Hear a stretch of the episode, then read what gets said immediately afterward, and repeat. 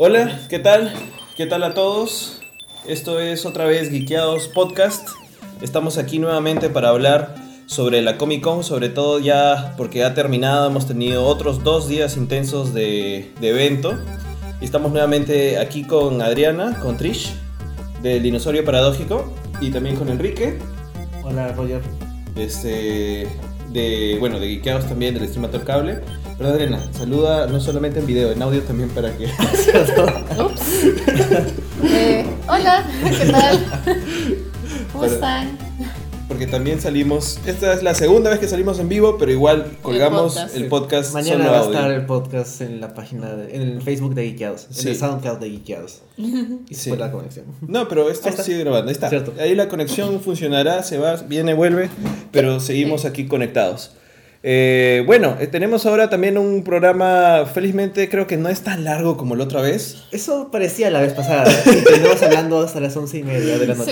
Sí, o sea, literalmente no era tan largo todo de lo que teníamos que hablar, pero resultó siendo muy largo porque le metimos un montón de comentarios. Sí, es verdad. Veamos, vamos a ver qué tal, si hay alguno conectado. ¿Hay 3 conectados, parece? Sí, me parece que sí, hay 3 conectados. Mándennos sus comentarios, mándennos sus opiniones también de lo que vamos hablando. Si quieren que comentemos más a profundidad alguna cosa, avísennos y seguimos, ¿no? Tal vez podríamos hacer preguntas también al público. Claro. Para que quieran, si es que alguien quiere participar y... Sí, entonces cualquier cosa que quieran, aquí también estamos conectados, ¿verdad? Está, ahí está, sin audio. Tenemos 7 personas conectadas, 7 personas que... 8, otra vez subimos de poquitos. Entonces, vamos a hablar de varias cosas sobre la Comic Con ahora. ¿Qué les ha parecido, chicos, estos 2 últimos días? ¿Intensos? Sí, intensos era la palabra que estaba pensando. A pesar de que no estamos ahí viviendo la Comic Con, igual se siente, tienes que estar pegado al celular viendo cada novedad. Sí, no hemos sido de los que han acampado en el Hall H allá en San Diego, pero... No me imagino. No me imagino como eso. Que tener la experiencia ahí en vivo, me da algo. Choque de calor, como es verano allá, como que no sé, me desmayo. Tanta gente cerrada en un solo sitio. Sí, pero hemos estado atentos a todas las noticias. Y de verdad que ha sido intenso, de verdad que sí. O sea, ha habido muchas cosas muy pajas.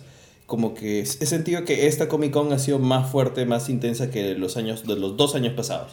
Porque los años pasados no estaba Marvel. No estaba Marvel, pero también, o sea, DC ha estado recién construyendo sus películas. Entonces ahorita le ha metido con fuerza. O sea, este año ha sido... Ha sido el año de DC. Sí. Se ha redimido. Sí, es verdad, sí. Como que me ha hecho volver a creer. Sí, bueno, creo que podemos creer por el lado de Wonder Woman y por el lado de Justice League. Hay más dudas. Porque sigue estando Snyder, pero tal vez se puede redimir. Sí, pero creo que le han puesto bozal y correa a Snyder. Sí. Claro, yo creo que él llegó con la gente de Warner, con números sobre todo, llegaron a ver y le dieron su par de cachetadas, ¿no? Snyder, ¡pa! Y ahora Affleck está como productor, pues. ¿Affleck? Claro. Sí, es verdad. Y Affleck es mejor director que Snyder. Es mejor director que Batman. No, es bueno. Es buen director Affleck. Es buen director. Sí. Es buen director. Es mejor director que actor. Es mejor director que actor. Pero es un buen Batman.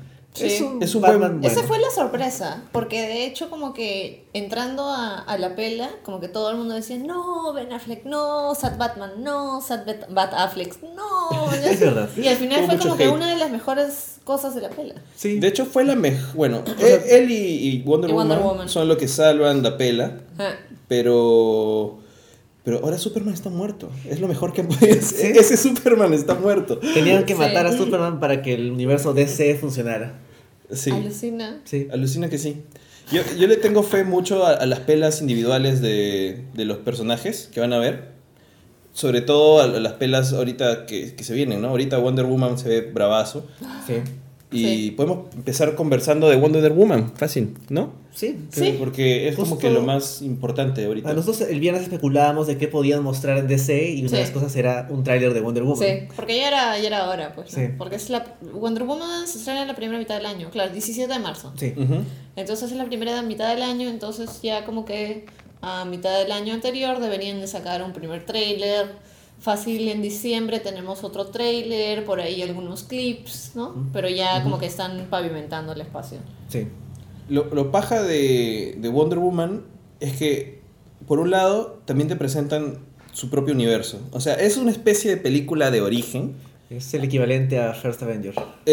Podría ser el equivalente al First Avenger para Captain America. First Justice League. Sí. Sobre todo porque sucede también en la guerra, o sea, en la Primera Guerra Mundial, en este caso.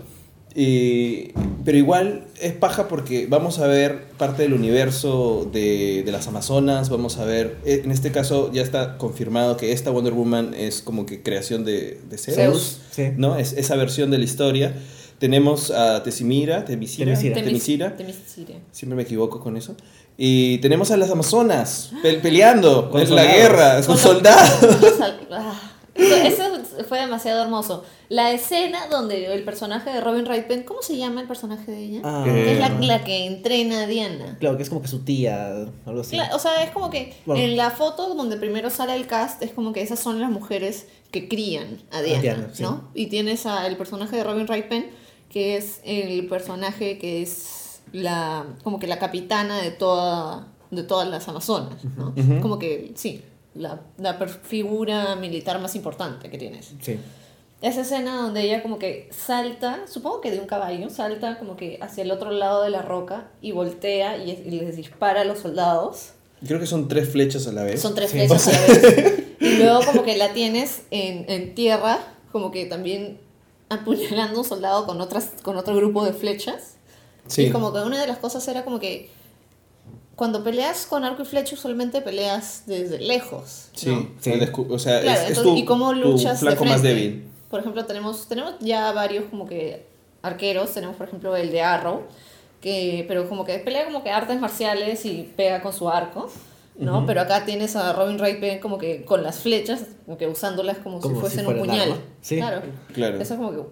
De forma bastante ofensiva. O sea, de hecho, sí, a mí me gusta bastante investigar sobre las artes de la guerra en general y ver cómo lo ponen en ficción, ¿no? Porque es una de las cosas que más me gusta ver, por ejemplo, qué hace mal Game of Thrones. Una de las tantas. Tenemos como que 3 horas de podcast de por qué lo hace mal. Sí. Si quieren lo pueden escuchar. Por Dios. Sí, pero me gusta mucho cuando de pronto encuentran una forma de mezclar artes marciales y darle un nuevo enfoque súper paja, ¿no? En este caso, yo creo que algo nuevo vamos a ver con las Amazonas que no va a ser visto antes, ¿no? Sí, creo que entre el estilo de pelea, entre el hecho de que vienen con una cultura completamente distinta y que te abre el espectro de DC, en este caso están introduciendo muy rápido la parte mitológica. Claro, exacto. Pero en este caso está bien introducida. Porque sí, está paja. Sí. O sea, me encanta esa escena donde como que Diana encuentra ¿Trevor? Es Trevor, sí. En la playa. ¿La sirenita? Sí, pensé en la sirenita y fue como que ¡oh! Sí. Y es como que en vez de decirle eres un humano, le dice como que eres un hombre. Y él como que ¿no luzco como uno? Okay. Sí. Eso me pareció súper divertido. Sí, o sea, las interacciones que muestra el tráiler entre ellos dos son bastante interesantes. Sí, y son como que bastante como que no, yo soy mejor que tú. No, o sea, eso no lo tienes, ¿no? Claro. Como que él diciéndole a ella yo soy mejor que tú, o ella diciéndole a él como que yo soy mejor que tú. No, man. Se siente más como que están como que igual. Sí, más neutros, no es como que uno es mejor que el otro, a pesar de que obviamente Diana es mucho mejor que un tipo, un soldado más. Es que lo paja es que es Chris Pine siendo interés romántico de Diana, ¿no? Y es uno de probablemente los escasos casos en el cine en donde un hombre es el interés romántico, ¿no? Sí. Entonces es paja porque trae además, más allá de la representación, algo súper fresco. Sobre todo a la gran cantidad de películas de superhéroes que son todas falocéntricas, ¿no? Sí, además de que sabes que va a terminar mal. Sí, va a terminar mal. Habrá una dimensión adicional de tragedia porque algo malo va a pasar. Sí. Algo malo siempre pasa. Sí, no solamente eso, si no habría películas. Pero... Sí, pero siempre pasa algo malo, si no, no habría películas. Ese es el chongo. Pero además, la Diana que ya vimos en Batman v Superman es una Diana. Ya es una guerrera. Y es una guerrera madura. Sí. Pero acá vendría a ser, creo, esa película vendría a ser el coming of age. Tipo cuando el adolescente pasa a ser un adulto y está explorando el mundo. Sí. Porque Diana hasta ese momento solo ha vivido en Temisiria. Sí. Y solo ha vivido como que en su sociedad, como que protegida por su sociedad. Claro, es una ruta del héroe bien campeliana, ¿no? O sea, sí, es una idea de descubrimiento, de entender el mundo, de por qué. Y va a salir al mundo a decepcionarse del mundo porque va a... Sí, de hecho, la Primera Guerra no es muy bonita.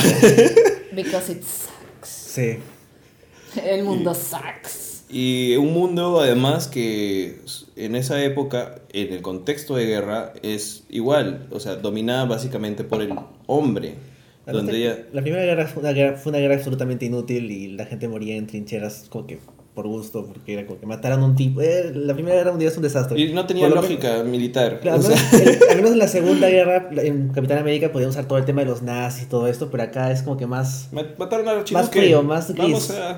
Entonces, como que a eso agrega un elemento adicional. Además de que casi no hay películas de la Primera Guerra Mundial. Es verdad. Sí, pues, eso es muy cierto. Más que nada se centra en la Segunda Guerra Mundial. Claro, porque es como que los americanos pueden ser los buenos. Creo que, o sea, claro, es que en la Segunda Guerra Mundial tienes esto de que puedes elegir... Puedes diferenciar perfectamente los buenos y los malos. Los nazis son los malos, punto. Exacto. No hay nada más que eso. Por ejemplo, como lo que pasó en Warcraft, ¿ya? Por ejemplo, cuando Duncan primero leyó el script, era como que sí, los malos son los orcos y los buenos son los humanos, ¿no? Pero claro, esa no era la idea, esa nunca ha sido la idea de los juegos. La idea de los juegos es como que ambos tienen buenos y tienen malos. Entonces creo que es un poco más difícil ahí decir como que a quién tienes que odiar, a quién tienes que hacerle barra. Entonces como que eso fácil es una de las cosas difíciles de la Primera Guerra Mundial y por eso como que tratan de no hacer pelas sobre eso. Sí, es verdad.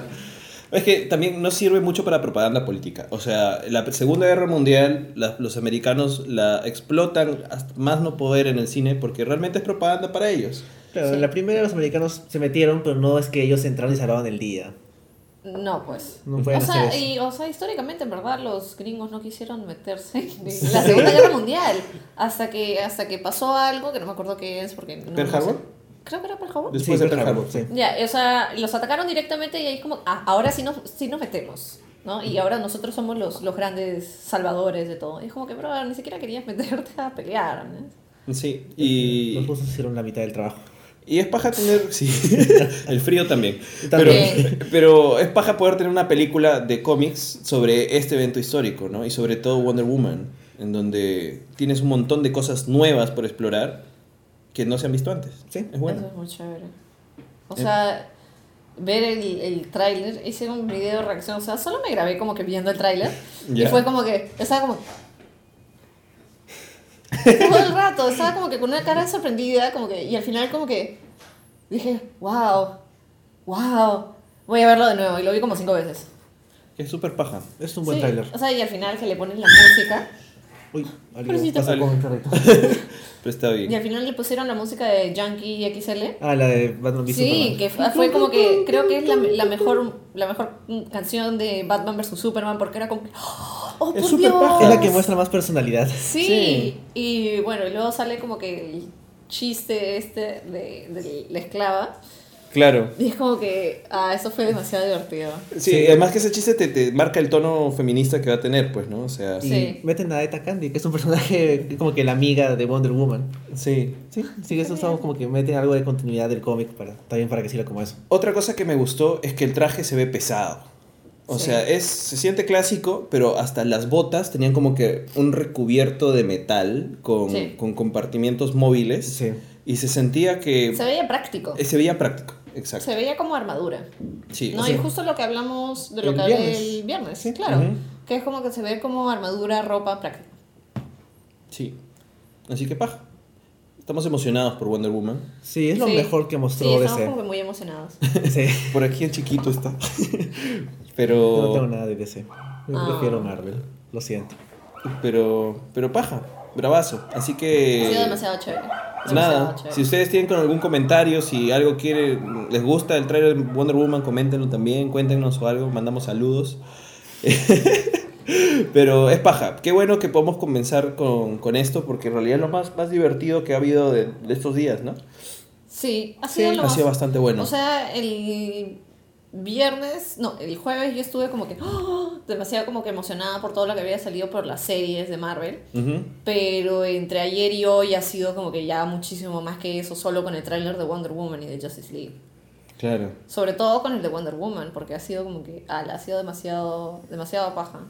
Claro. Porque además, creo que, o sea, desde Desde que tuvimos a Sheena en los 90s, no hemos tenido un personaje de ese estilo. Así, fuerte. Es claro, verdad. De fuerte, o sea, figurativa y literalmente. Sí.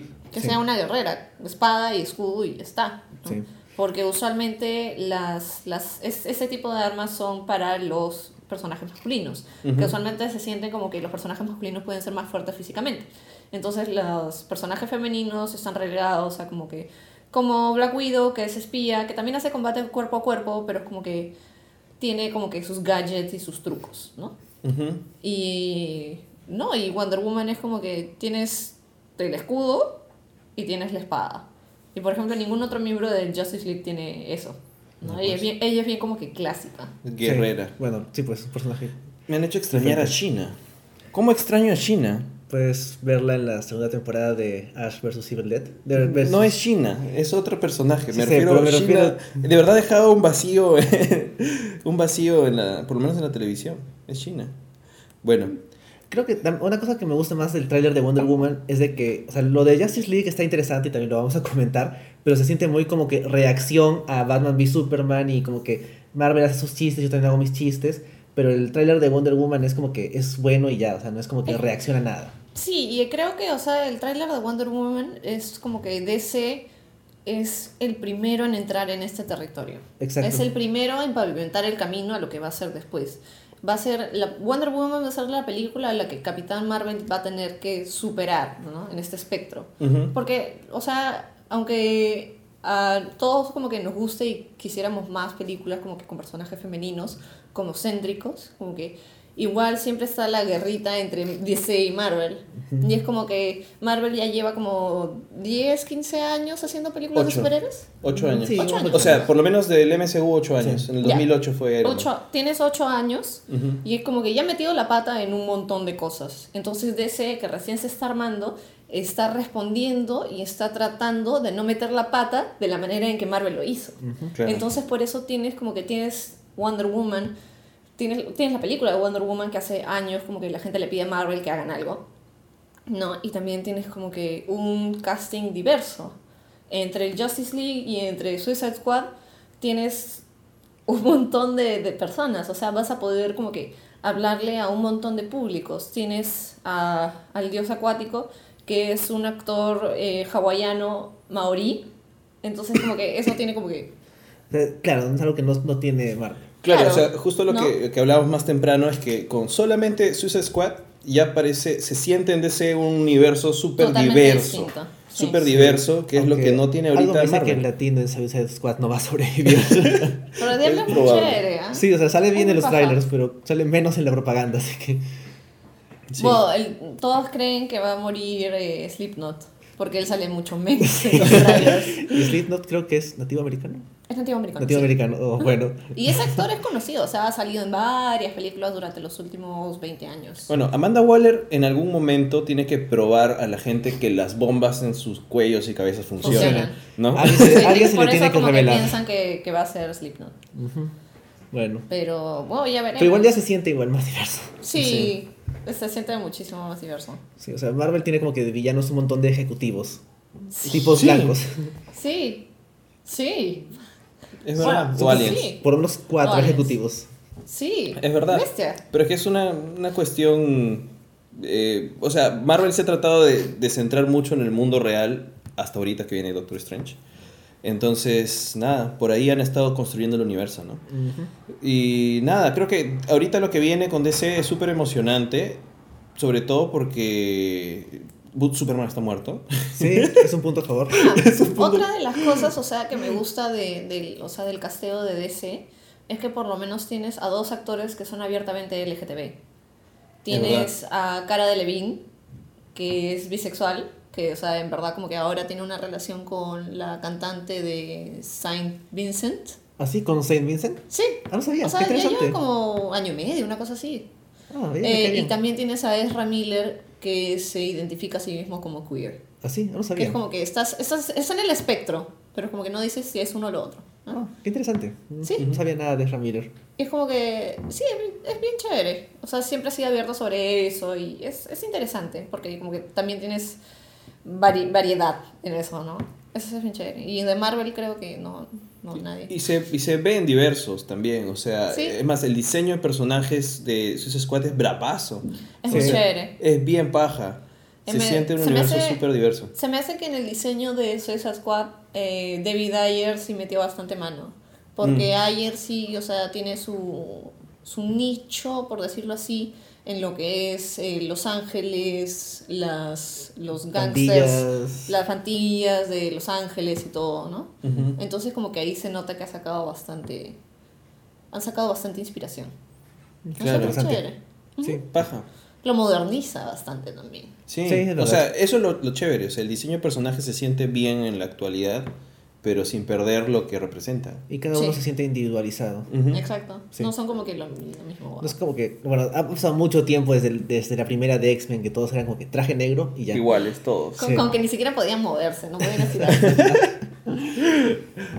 Sí. Y de hecho era queja de varios actores, o sea, no solamente con eso. La mayoría de trajes de películas antiguas eran bastante duros. El Batman de Keaton no podía mover el cuello. Brother, en serio. Estaba así. Sí, era muy complicado. Tortícolas. Pero como ya estamos hablando de más películas de DC, pasemos a hablar justo de Justice League, ¿no? Claro, que tuvo un pequeño avance, que creo que estaba hecho para mostrarse en Comic Con, básicamente. Sí, o sea, como que el video que yo vi es como que esto ha sido especial para la gente de Comic Con. Sí. Uh-huh. ¡Oh, qué emoción! Sí, y es como que... Y con la canción de The White Stripes, Iki Sam, uh-huh. Es como que creo que... O sea, fue la canción creo que perfecta para el tráiler. Porque es como que te lo va armando, ¿no? Y es como que ese ritmo que hace que todo se sienta mucho más varas, ¿no? Mucho más malote. Sí. Y además, bueno, se siente mucho más alegre e interesante que los trailers de Batman v Superman o de Man of Steel. Es lo menos Snyder que he visto. Sí. No. Por eso digo que a Snyder le han puesto bozal. Sí, es lo menos Snyder que ha hecho Snyder. Bueno, lo cual es algo bueno para Snyder. O sea, con los años Snyder se ha ido poniendo peor. Sí. Porque, o sea, por ejemplo, en El Amanecer de los Muertos, o sea, empieza muy bien la película y comienza con una canción de Johnny Cash y empieza gracioso hasta cierto punto. Y ahora es como que súper triste, deprimido. O sea, el primer teaser de Man of Steel era hasta Malik-esco y no lo uso como cumplido. Claro. Pero que se veía la ropita colgada y el chiquito con la capa, no sé, sí, todo artístico. Y acá es como que va Bruce Wayne a visitar a Barry Allen y en el fondo está viendo Rick and Morty. Sí. ¡Qué divertido! Sí. No, lo que me gusta es la naturaleza creo que va a hacer justicia a la naturaleza del equipo. Se siente también un equipo diverso, se sienten distintos, o sea, tienes a un... Tank, o sea, Aquaman como Tank es súper chévere, o sea, se ve súper badass. Y ahora se le hacen su chiste violento, le hacen su chiste de los pecados. Pero es demasiado paja. Pero ese es un Aquaman que creo que le va a sacar el prejuicio que tiene la gente con el personaje, porque Aquaman es chévere. Una de sus mejores historias es cuando pierde la mano, es chévere, excepto cuando come el ceviche.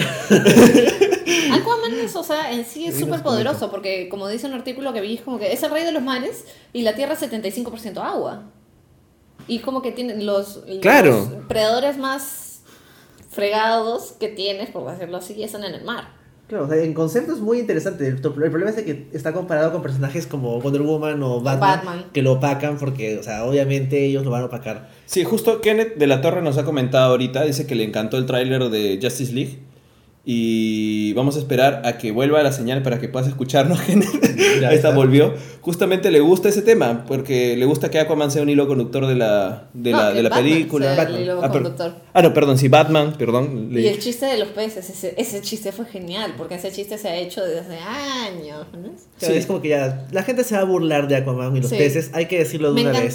Lo que me encantó fue cómo han cambiado el traje de Aquaman y el styling de Aquaman. Desde la primera foto que salieron. Ajá. Sí. Porque, o sea, ahora los ojos, el color de los ojos que le han puesto, esos lentes de contacto como que blancos casi. Sí, súper claros. Sí, se ve como que, o sea, es como que wow. Entonces es como que es raro, es como que este pata no es como que totalmente humano, pata no es de acá. Claro.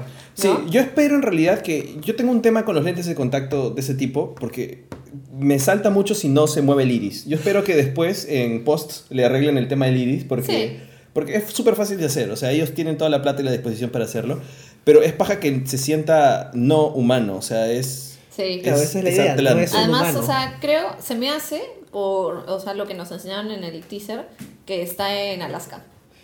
En uno de esos pueblitos de Alaska. Sí, pues. O sea, por la gente. Y que comenten, o sea, que es como que, sí, como que viene este pata del mar y nos trae comida cuando no hay comida, ¿no? Y es como que, hey, es como que no es un tipo malo. Claro, tratan de mostrar como un héroe que, ya. Sí, y me encanta, o sea, creo que la única línea que tiene, que le dice a Batman, talk. Sí, nada más. No, es como que es súper taciturno y como que... Sí, Alexis nos comenta que Aquaman le ha hecho el pare a Superman. Claro, eso es decir un montón. ¿Cuándo le ha hecho pare a Superman? ¿En algún momento del cómic? Sí, si puedes comentarnos bien para saber un poco más qué paja. O sea, no me imagino de cómics. Si tienes el número de cómic para leerlo. Ya me gustaba la idea de Aquaman cuando recién dijeron que iba a ser Momoa. Y cuando mostraron la primera imagen, porque, o sea, por ejemplo, Momoa tiene un tatuaje acá, que son todos esos triángulos. Entonces, ese tatuaje lo han extendido a todo el cuerpo. Están utilizando. Sí, y es como que se ve chévere. Y la idea de que Aquaman sea un actor descendiente maorí es bastante interesante, porque los maorís tienen todo esto de cultura con el mar, marina, ¿no? Entonces, es como que ya de por sí lo están haciendo mucho más realista. Claro. Porque ninguna otra cultura ha tenido esa relación con el mar que no sean como que los maorís y los hawaianos. Claro, es como que un rubio cowboy. Claro, más. O sea, ya, los vikingos también como que tuvieron esta onda con el mar, pero ellos más que nada fueron viajeros, ¿no? Aventureros. Claro, es un acercamiento al mar diferente. Exacto. Sí. En cambio, como que la relación de los maoríes con el mar es totalmente distinto. Y como encuentras como que maoríes en toda Oceanía, encuentras maoríes en Australia, encuentras maoríes en Hawái, encuentras maoríes en Nueva Zelanda, ¿no? Entonces es como que también la extensión de esa cultura. ¡Qué paja! Eso es bravazo. Igual, yo siento que Aquaman va a cumplir como que una labor de repente... si lo viéramos como un heist movie, en donde se juntan varias personas para de pronto agarrar algo, siempre hay uno que se une como que al final, ¿no? O sea, Aquaman va a ser más reticente de todos los héroes, digamos, al llamado va a ser más reticente al involucrarse, pero sí, porque finalmente Barry se une, como que Batman aparece y dice ya, yo voy. Sí. Y no vemos a Cyborg, o sea, lo vemos a Cyborg, pero no vemos cómo lo reclutan. No. Exacto. Eso está un poquito mal. O sea, lo que pensaba era como que Cyborg, o sea, por estas cosas de metal que tiene, siempre luce como Cyborg. Sí. No luce como humano. Yo creo que y lo vemos como humano en el trailer. Se me hace que eso es como que lo que le pasa. Ver un flashback claro. Sí, o también una toma hecha para el tráiler, quién sabe. También. Claro, tú le pones su casaca de deportista. Porque en Batman vs Superman ya hay una Mother Box con él uniéndose para formar a Cyborg, ¿no? Sí. O sea, esa escena fue como que algo pasó antes. Sí. Sí, eso por sí estuvo bueno. Porque como que explicaron un poco que el chico había estado en una guerra, una cosa así. ¿Un accidente? Era un accidente. O sea, porque es joven, no es un... Claro, o sea, Cyborg ha tenido varios orígenes, igual, sí, como todos los personajes de ese. Pero la idea básica es que le pasa algo, su papá le hace algo y sí, se convierte... yo siento que va a ser algo parecido a, de repente, a una de las últimas películas animadas de la Liga de la Justicia, en donde justamente Darkseid ataca... Una de las Mother Box se une a Cyborg justamente porque el padre de Cyborg está investigando estas Mother Boxes. Y se le une, pues, ¿no? Él era un jugador de fútbol, ¿no? Sí, era un jugador de fútbol. Ahí sale, o sea, en el tráiler ahí se le... Casaca, claro, se le identifica como un jugador de fútbol americano porque sale con su casaca, ¿no? Sí. Sí. Bueno, también sale Barry Allen, que sale ahí en su laboratorio, cosas, un montón de cosas ordenadas. Y esa también me gustó porque le agregaba un poco más de humor. La escena de Aquaman es como que este tipo es rudo, sí, porque te quiere asustar, y la escena de Barry es más light, ahí es como que más al lado gracioso que la película también te quiere vender. Sí, y o sea, me gusta la diferencia en el Barry Allen de Justice League y el Barry Allen de la tele. Sí. O sea, como le comentaba a alguien, no me acuerdo quién, el Barry Allen de la tele, sí, es nerd y todo es torpe, pero socialmente es mucho más aceptable porque no es tan raro. No, ¿no? Claro. Pero tienes al Barry Allen de Justice League y se nota que socialmente es raro. O sea, tú vas a hablar con ese pata y te va a parecer extraño. Te va a parecer un creep. Sí, porque es un nerd que también está como que aislado de la gente, está con sus computadoras, está en su sitio y nada más. Y le gusta su segunda silla. Sí. Entonces es como que es un poco más ermitaño que el otro Barry. Entonces socialmente va a ser un poco más raro. Y me gusta la traducción de la velocidad que tiene físicamente a su personalidad, porque se le ve que habla bastante rápido, ¿no? Y que está emocionado y que o procesa y toma las decisiones bastante rápido. No, bueno, entonces eso me gustó bastante, fue como que un toque bien chévere. De hecho, que lo separa mucho más del barrio. Justo mencionan ahí Justice League, la animada, porque de hecho parte de la dinámica que había en la serie era justamente que Barry fuera el más joven, el novato, y de pronto que se mete a formar parte de un equipo donde de otras personas que ya tienen más experiencia, ¿no? Claro, y creo que incluso esta película que iba de la Liga de la Justicia, que iba a ser ¿Cuál? Ah, Furiosa. Miller. Sí. George Miller iba a hacer una película de Justice League, en la que justamente Barry era como que el novato que se unía y todo eso. Sí, claro. Entonces, como que se me hace que también va a ser así. Sí, era. Sí. De hecho, por ahí me pasaron lo que iba a ser el guión, esa historia, y era súper paja, justamente. Sí, yo también lo leí, sonaba bastante bien. Sí, esperemos que sea algo parecido y parece que puede serlo, ¿no? Así que bacán. Me encantó mucho como que cómo pintan el poder de Barry también, que lo pintan como que, o sea, es que tienes que compararlo de todas maneras al de la serie porque es lo que ya tenemos. Claro, sí. Y me encanta, o sea, cómo puedes poner la velocidad, ¿no? Entonces como que la serie lo ha puesto como que bastante básico, que todo es más lento y tienes los rayos rojos. Uh-huh. En cambio, cuando Barry se vuelve rápido, el Barry de Justice League se vuelve rápido, todo empieza como que a haber una especie de estática y empiezan a haber rayos, ¿no? Entonces como que todo está modificándose por la velocidad que él va. Uh-huh. Y eso me parece bastante interesante, como que afecta al contexto donde está, el contexto físico donde está cuando se vuelve rápido. Ajá. Sí, o sea, tienen que hacerlo diferente porque aparte de la serie también están las películas de Marvel y de X-Men, en que también hay un speedster, entonces tienes que hacerlo diferente a esos también. Tanto visual como en concepto, ¿no? Sí. Sí. O sea, de hecho, una de las cosas que más me gusta a mí del personaje, o sea, de Flash, es el hecho de que se entienda de que no es rápido per se, y acá lo han puesto en el tráiler, o sea, no es que sea solamente rápido. Sí. Porque él dice, eso sería como super simplificarlo, ¿no? O sea, simplificarlo demasiado. Él es alguien con la Speed Force, o sea, todo su ser y su alma está unida a una de las fuerzas del universo, o sea, no es tampoco una cosa muy sencilla. O sea, no es que corre rápido, sino que es mucho más complejo que eso. Él piensa rápido, o sea, él puede procesar cosas muy rápido. No siempre lo hace bien, no siempre se da cuenta del gran potencial que tiene. Él puede, por eso es detective de alguna manera, o sea, él trabaja justamente. Y por eso eso tiene sentido que le hayan puesto todas esas características al personaje, o sea, al momento de actuar. Sí. Uh-huh. Eso me parece bien chévere. Sí, entonces es como que tiene lógica que sea un poco difícil para él socializar igual, ¿no? O sea, que tenga algún problema de socialización puede tener sentido. Sí. Y como dice Kenneth, sí, las escenas de Aquaman son alucinantes. Esa escena con la botella donde va caminando hacia el puerto es alucinante y te lo pinta de cuerpo entero, ¿no? Uh-huh. Como que, o sea, no solo como que te lo muestra de cuerpo entero, sino que te pinta el personaje, que es como que toma, es varas, es ermitaño, no le importa a nadie más, ¿no? Es como que ayuda a la gente que necesita ser ayudada, que supongo que tiene que ver con la gente que le tiene respeto al mar y todo eso, porque va a tener ese enlace. Y gracias. Y la escena con las olas, un amigo me dijo, eso no es CGI, eso no es computadora, eso es parado con las olas cayéndole. Entonces es como que wow. Y gracias, Richard, por vernos en vez de a Darín. Dicen que están premiando a Darín, pero nos prefieren a nosotros. ¿En qué? ¿Ricardo Darín? Supongo que Ricardo Darín. Richard tiene esta obsesión con Ricardo Darín. Hola, Richard. Gracias. ¿Darín el argentino? Sí. Okay. No sé en qué lo estarán premiando. Bueno. No sé, pero ver a Aquaman. Otra cosa de Flash es que el traje es paja también. O sea, se siente un poco más metálico, duro o robótico. Pero le encuentro sentido, o sea, encuentro que tiene funcionalidad. El de la serie también tiene funcionalidad, de alguna manera. Arcisco dice que mantiene el calor de su cuerpo, no se le quema, y que le ayuda a procesar no sé qué montón de cosas. Sí, cuero. Sí, pero este traje, ya habíamos visto un poquito de esto en Batman v Superman, habíamos visto que tenía algo medio robótico. Como alguien comentó, es un poco más sobrio que el traje de Injustice. Claro, sí, porque Injustice es mucho más elaborado. Ya saben, me parece súper chévere porque siento que va a tener más sentido si es que es un traje mucho más con armadura para que pueda resistir la fuerza de la velocidad con la que corre Barry y también como que la electricidad, que genera, ¿no? Sí.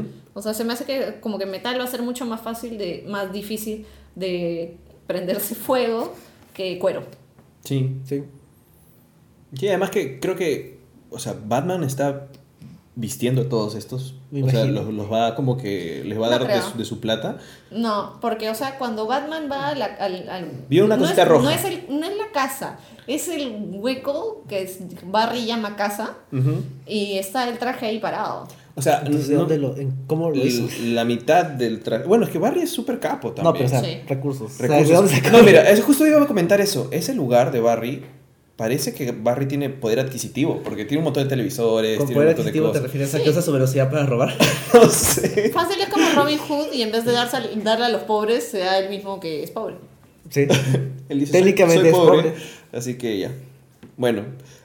Pero es paja, igual es paja. Es muy chévere. Tengo tanta fe. O sea, esas dos cosas, Wonder Woman y Justice League, me hicieron como que volver la fe con DC. Sí, sí, se siente raro tener fe en DC. Sí, sí, o sea, es paja. Es que antes querías tener la fe, pero no estabas seguro, y ahora es como que le tienes fe. Sí. Es como que esta relación volvió a nacer. Yo más a Wonder Woman que en Justice League por el tema de Snyder, pero sí, Snyder. Pero esto es lo menos Snyder que he visto. Entonces pero es paja. También, ¿quién está escribiendo Justice League? ¿Goyer? Ay, no. ¿O Snyder? Debe ser Goyer. Podemos revisar, mientras sigan conversando voy a meterme a ver IMDb. Sí, o sea, una de las cosas de Batman vs Superman fue que Goyer estaba ahí metido. Y Goyer, aunque es como que escribió lo de Batman de Nolan, se me hace que él fue uno de los coescritores que... ¿Y si metemos esto? Pero no como que hizo como que... No, claro, fue el otro Nolan el que metió más mano de todas formas. Ya mira, Bill Finger... Creo que eso no se refiere a los escritores de la película. ¿Dónde está? No, 3 créditos más. Ah, acá está, perdón. Bill Finger es de Batman, pues. Sí, screenplay, bueno, acá está. El de Argo. Ah, ya. Ah, eso tiene mucho sentido. Tiene sentido, claro, además porque ahorita Affleck está como productor, sí. Affleck está metiendo a su gente. Claro, y Fargo ganó Oscar, ¿no? Bravo, sí, no. O sea, ganó, de hecho, ¿los Coen? No. ¿Cómo? No. Argo. Argo ganó mejor película. Mejor película, sí. Ya, entonces como que ahí tienes un buen escritor. Cuando te deshaces de Goyer y le pones correas a Snyder, vas a conseguir algo bueno. Porque además, Snyder no es mal director. Tiene unas cosas... O sea... Ya, espérate. Pero es déjame explicar. No es Michael Bay, o sea, es un tipo más Michael competente. Bay también es lo suyo. Pero lo que tiene positivo Snyder es que pasa... ¿Cómo se llama? Secuencias del cómic a la pantalla de una manera perfecta. Entonces ya, como que ves una escena y es como que esta es tal cosa de tal. Pero eso no lo hace un buen director. Eso le sirve en algo como 300. Eso claro, sí. Eso lo hace alguien que tiene buenas referencias. Y en Batman vs Superman, o sea, tenías algunas cosas de... No, lo paja de Batman vs Superman es que tenía un montón de esas referencias como que calcaditas del cómic. El problema es que no sabe narrar una historia. El problema es todo lo demás. Sí. O sea, a eso me refiero. Pero el problema también en Batman vs Superman, o lo que había antes, era Superman. O sea, Warner ha tenido muchos problemas para entender al personaje desde el principio. Y el pata que tiene los derechos de Superman sigue insistiendo en controlar creativamente al personaje, entonces, y lo lleva por un camino que no necesariamente es el más provechoso. Pero ahorita Superman está muerto. Si se aparece en la pela, aparecerá al final. Mientras menos Superman, mejor. Sí, puedes tener casi 2 horas de película de Justice League sin tenerlo peor de DC. Y puedes tener lo mejor. O sea, qué increíble. Superman ha sido la bandera, el estandarte de DC por años y años, y ahora es como que lo peor del DC universo cinematográfico. Y lo mejor de DC de pronto se vuelven los personajes más diversos. Puedes tener Suicide Squad, que se ve un peliculón, que se va a ver bravazo. Y tienes esto que de pronto te da fe otra vez en creer una película de Snyder. Que es como si sacas... Barry no es tan diverso. Claro, es como pero... Es que si sacas a... Si sacas a Superman... tienes a Batman, tienes a Cyborg, que es como que es diverso porque es un actor de color, mañas. No, claro, pero justamente a Cyborg que es el único que no lo hemos visto en este teaser. O sea, sale, pero... Poquito. Claro, pero poquito. Sí. Es el único que no le dan un origen, como que no sale Batman buscándolo. Sí. Me imagino que será por una cuestión de tiempo. No puede poner. Es que tampoco tienen tanto material listo, hecho, ¿no? Claro. Sí. Pero bacán. Me pareció bravazo. Es como que voy a ir a ver esa peli en el estreno. Sí, no vamos a terminar viendo la película del estreno. Otra vez, voy a ver otra película de DC en el estreno. Qué emoción. Qué raro. Y Wonder Woman, obviamente. Y Suicide Squad. Obviamente, sí. O sea, ¿ya están a la venta las entradas? No, todavía no. Sí, pero a ver, ¿qué más? ¿Algo más de Justice League que queramos comentar? El Joker va a salir, o sea, se rumorea que el Joker y Iris van a salir. O sea, según IMDb, se rumorea que Iris y el Joker van a salir, pero es como que solo rumores. Uh-huh. Pero sale como que va a salir Lois Lane y Mira. Ay, Amber Heard. No, Lois Lane no. Pero Mira es chévere. Mira es wow. Mira, es uno de los personajes más pajas. Y si es como que si Amber Heard sigue con el personaje, sería la tercera actora LGTB. Ah, es interesante. Uh-huh. Sí. Y se fue la conexión otra vez, pero volvimos. En el caso de Mira, ojalá que la presenten, o sea, que tenga también espacio, ¿no? Porque es súper paja. Claro, o sea, me imagino que están haciendo Aquaman así todo rudo, amenazante, también todo su entorno va a también tener que ser así. Sí, me gusta. O sea, no va a ser como que esposa que se queda ahí en casa. Sí, quisiera ver, o sea, porque también el mundo de Aquaman es otro mundo, como el mundo de Wonder Woman es un mundo totalmente distinto, el mundo de Aquaman va a ser totalmente distinto. Uh-huh. Eso me parece súper. ¿Cuándo sale la pela de Aquaman? Después de 2018. Justice League. Después de Justice League. Sí. Ya. Yeah. Aquaman y Flash, después de Justice League, ajá. Creo que la segunda parte de Justice League y luego Cyborg. Pero que cada película de Justice League en realidad son sus propias pelas, ¿no? O sea, no es que sea parte 1 y parte 2. Claro, se supone que no va a ser como que... O sea, Aquaman y Flash van a continuar la historia de Justice League. Y es algo que está haciendo DC, ¿no? Como que es una sola historia contada desde distintos puntos de vista, sí, ¿no? Me parece chévere. Que es interesante que se diferencian de Marvel de alguna manera, aunque... Bueno, las películas de Marvel cada una tiene su propia historia, claro. No van a continuar la misma historia. Sí, aunque no sé, pues, ¿no? O sea, a veces esta sana competencia que tienen entre los dos de tratar de diferenciarse también no siempre tienen los mejores aciertos, ¿no? Bueno, pero, o sea, creo que al final la idea de que se diferencien hace algo bueno porque lo hace todo más diverso, o sea, no quieres ver como que... Lo mismo. Por ejemplo, en el mismo Marvel, tienes las películas y las películas... Por ejemplo, las películas de Iron Man o algunas otras películas suelen ser películas para todo público. Uh-huh. Pero cuando sacaron las series de Netflix... Ahí vas hacia un público mayor. Y tuviste más diversidad, más cosas. Y tuviste más diversidad, claro, y más cosas para ver. O sea, porque de hecho, muchos de los que nos han gustado estos cómics desde chibolos, hemos crecido y queremos ver también como que temas más adultos, ¿no? Uh-huh. Sobre todo cuando ya estás cansado de haber leído lo mismo todo el tiempo. Sí. Además de que las películas de Marvel suelen tener la misma estructura, entonces hasta se sienten muy parecidas. Excepto Ant-Man. Pero Ant-Man es muy distinta. Y Guardians of the Galaxy. Son las dos que pronto tienen más... Son más diferentes. Sí. Y ahora sí Ant-Man sufre del problema de que es básicamente Iron Man, pero más graciosa. No es lo mismo. No, tiene un villano muy parecido. Bueno, pasa más o menos lo mismo. Tiene como que cuatro... Pero es un heist movie, o sea, eso es súper distinto. De hecho, ya estamos hablando de Marvel, creo que podemos pasar a hablar de Marvel. Sí, a ver, ya, pero vayamos en orden para no confundirnos.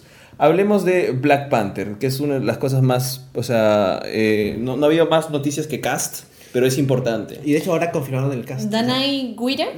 Sí. Gurira de The Walking Dead va a estar en Black Panther. Sí. Y ahora ya son ¿cuántos actores que han salido de The Walking Dead? Porque tienes en Marvel, o sea, pasaron de Walking Dead a Marvel. Tienes a John Bertal, ahora tienes Danai Gurira. Sí. Uh-huh. Y de ahí creo que hay alguien más. Claro, Yondu, ¿no? Michael Rooker, sí, que era el hermano de Daryl. Sí. Y ahí tienes 3 que pasan de Walking Dead a Marvel. Y tienes 2 en DC. Bueno, ya están muertos. ¿Quiénes? Los papás de Bruce Wayne. Es verdad. Sí. Pero que hagan Flashpoint y los vuelvan a traer. Eso sería chévere. Que hicieran una pela de Flashpoint. O sea, pela de Flash, ¿cuál va a ser? Sería como sola. Me imagino, sí me imagino a Negan como Batman. Sí, de todas formas. Sí. Como Maggie, ese Batman como Joker. Maggie como Joker de repente sería genial. Pero me encantaría. Sería interesante. Sería demasiado genial, sería demasiado chévere. Una peli de Flashpoint sería paja. Sí, pero bueno. Sería como que una sola, ¿no? Como que un what if, ¿no? Pero, o sea, puede ser una pela de Flash tranquilamente. Porque la pela de Flash. Sí, porque Flash sigue siendo el mismo. Uh-huh. Sí, sería el segundo Flashpoint que hace. Sí, pero bacán. Pero sería como que un Flashpoint de verdad. Claro, con presupuesto para cambiar las cosas radicalmente. Justo nos preguntan, de Ghost Rider Sí, la vamos a mencionar, pero las series las vamos a mencionar después. Sí, más tarde. O sea, vamos a terminar de hablar de las películas ahora. Gracias, sí. Kenneth, igual por todas las sugerencias. Sí. Sigamos entonces con Black Panther. Con Black Panther, sí, también confirmaron. Está Lupita Nyong'o. Sí. Ya está. Pero han confirmado los papeles que va a interpretar cada uno de ellos. Que va a ser Nakia. Claro, que es parte de las guardaespaldas de Black Panther y... Creo que, o sea, va a ser como que su interés amoroso, pero el personaje en los cómics también tiene historial de villano, entonces... O sea, ¿el personaje es el que tiene magia o algo así? No. ¿Tiene poderes? No, bueno, en el cómic creo que no tiene poderes, o sí. Porque si es parte de los guardaespaldas, entonces es más de pelea cuerpo a cuerpo. Eso sería bravazo. Porque sí. Si fuera solo... Porque había un personaje que era solo el interés amoroso en los cómics de Black Panther, que la termina matando por ahí. Creo que es ella, porque muere, pero luego la reviven y se vuelve mala. Pero no creo que hagan algo así. Fácil, no creo que... No era ese personaje, era otro nombre. Pero mucha gente quería que Lupita Nyong'o haga de Nakia, porque eso significaría que estaría en más películas. Claro. Y también, o sea, una actriz como Lupita Nyong'o, ganadora del Oscar, que ha hecho como que bastantes cosas súper chéveres, merece, es ideal tenerla en Marvel por bastante tiempo. Aunque yo tenía la esperanza de que haga de la hermana de T'Challa. ¿De Panther? Suri, porque así le da la chance de que en algún momento cuando Chadwick Boseman quiera cobrar mucho le digan: Lupita, ¿no quieres ser de Black Panther? Claro. Oh, eso sería hermoso, Sería wow. Eso ya me emocioné. Imagínate con Lupita. Sí, pero ya no va a pasar. Pero igual pueden meter a la hermana. Exacto, o sea, hay tienes más actrices que puedes ponerla como no han confirmado. Ah, no. Sí, o sea, ¿quién ella? ¿Qué hace de Danai? ¿De quién hace? Es la jefa de las guardaespaldas. Okoye. Oh, qué hermoso. Sí. Es una muy buena elección. Sí. Qué hermoso. Sí. Voy a amar tanto esa película. Voy a gastar tanta plata en los siguientes años solo viendo películas. Vamos a tener como por lo menos 5 o 6 películas. Solo Marvel y DC. Sí. Nada más. Y además de las películas al año. Va a ser hermoso. ¿Qué voy a hacer con mi vida? Ver películas. Venir después a hablar de las películas. Sí. Digo. Y bueno, Michael B. Jordan como Killmonger, que es el villano de la película. El gorila blanco. No es el gorila blanco. ¿Cuál es? Es un revolucionario que es uno de Wakanda que se rebela contra T'Challa. Ah. Y me gusta la idea porque es como que el conflicto no es... ¿Político? Que el conflicto es más como que este tipo que de hecho es más joven que Chadwick Boseman, que va a ser un revolucionario, entonces por ahí pueden coger algo interesante de, mira, este rey que se supone que es el rey y todo, la gente se rebela contra él y tiene este líder joven más carismático y todo eso. Y Michael B. Jordan es un muy buen actor. Es muy buen actor. Entonces... Oye, tienes a Michael B. Jordan, que es como que... escuché el comentario por ahí que a Marvel le encanta reciclar a sus antorchas humanas. Ah, es verdad, sí, pues. O sea, es el segundo antorcha humana. El camino a ser un gran personaje en Marvel es ser antorcha humana primero. Sí. ¿No? Y que a la película le vaya pal poto. Y también como director tienes a Ryan Coogler, que fue el director de Creed.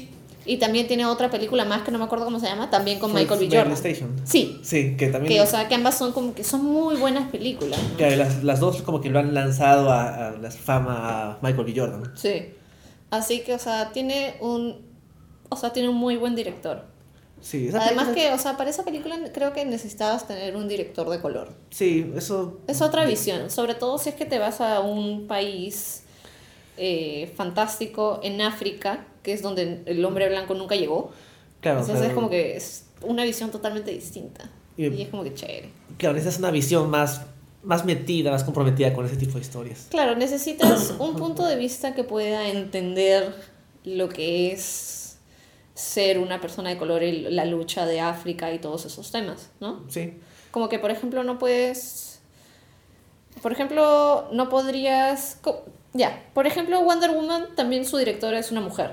No podrías como que tener un hombre si es que vas a hablar de un mundo donde como que solo hay mujeres, el mundo de las amazonas, ¿no? Es casi lo mismo, necesitas a alguien que pueda entender como que estos nuevos mundos que se crean.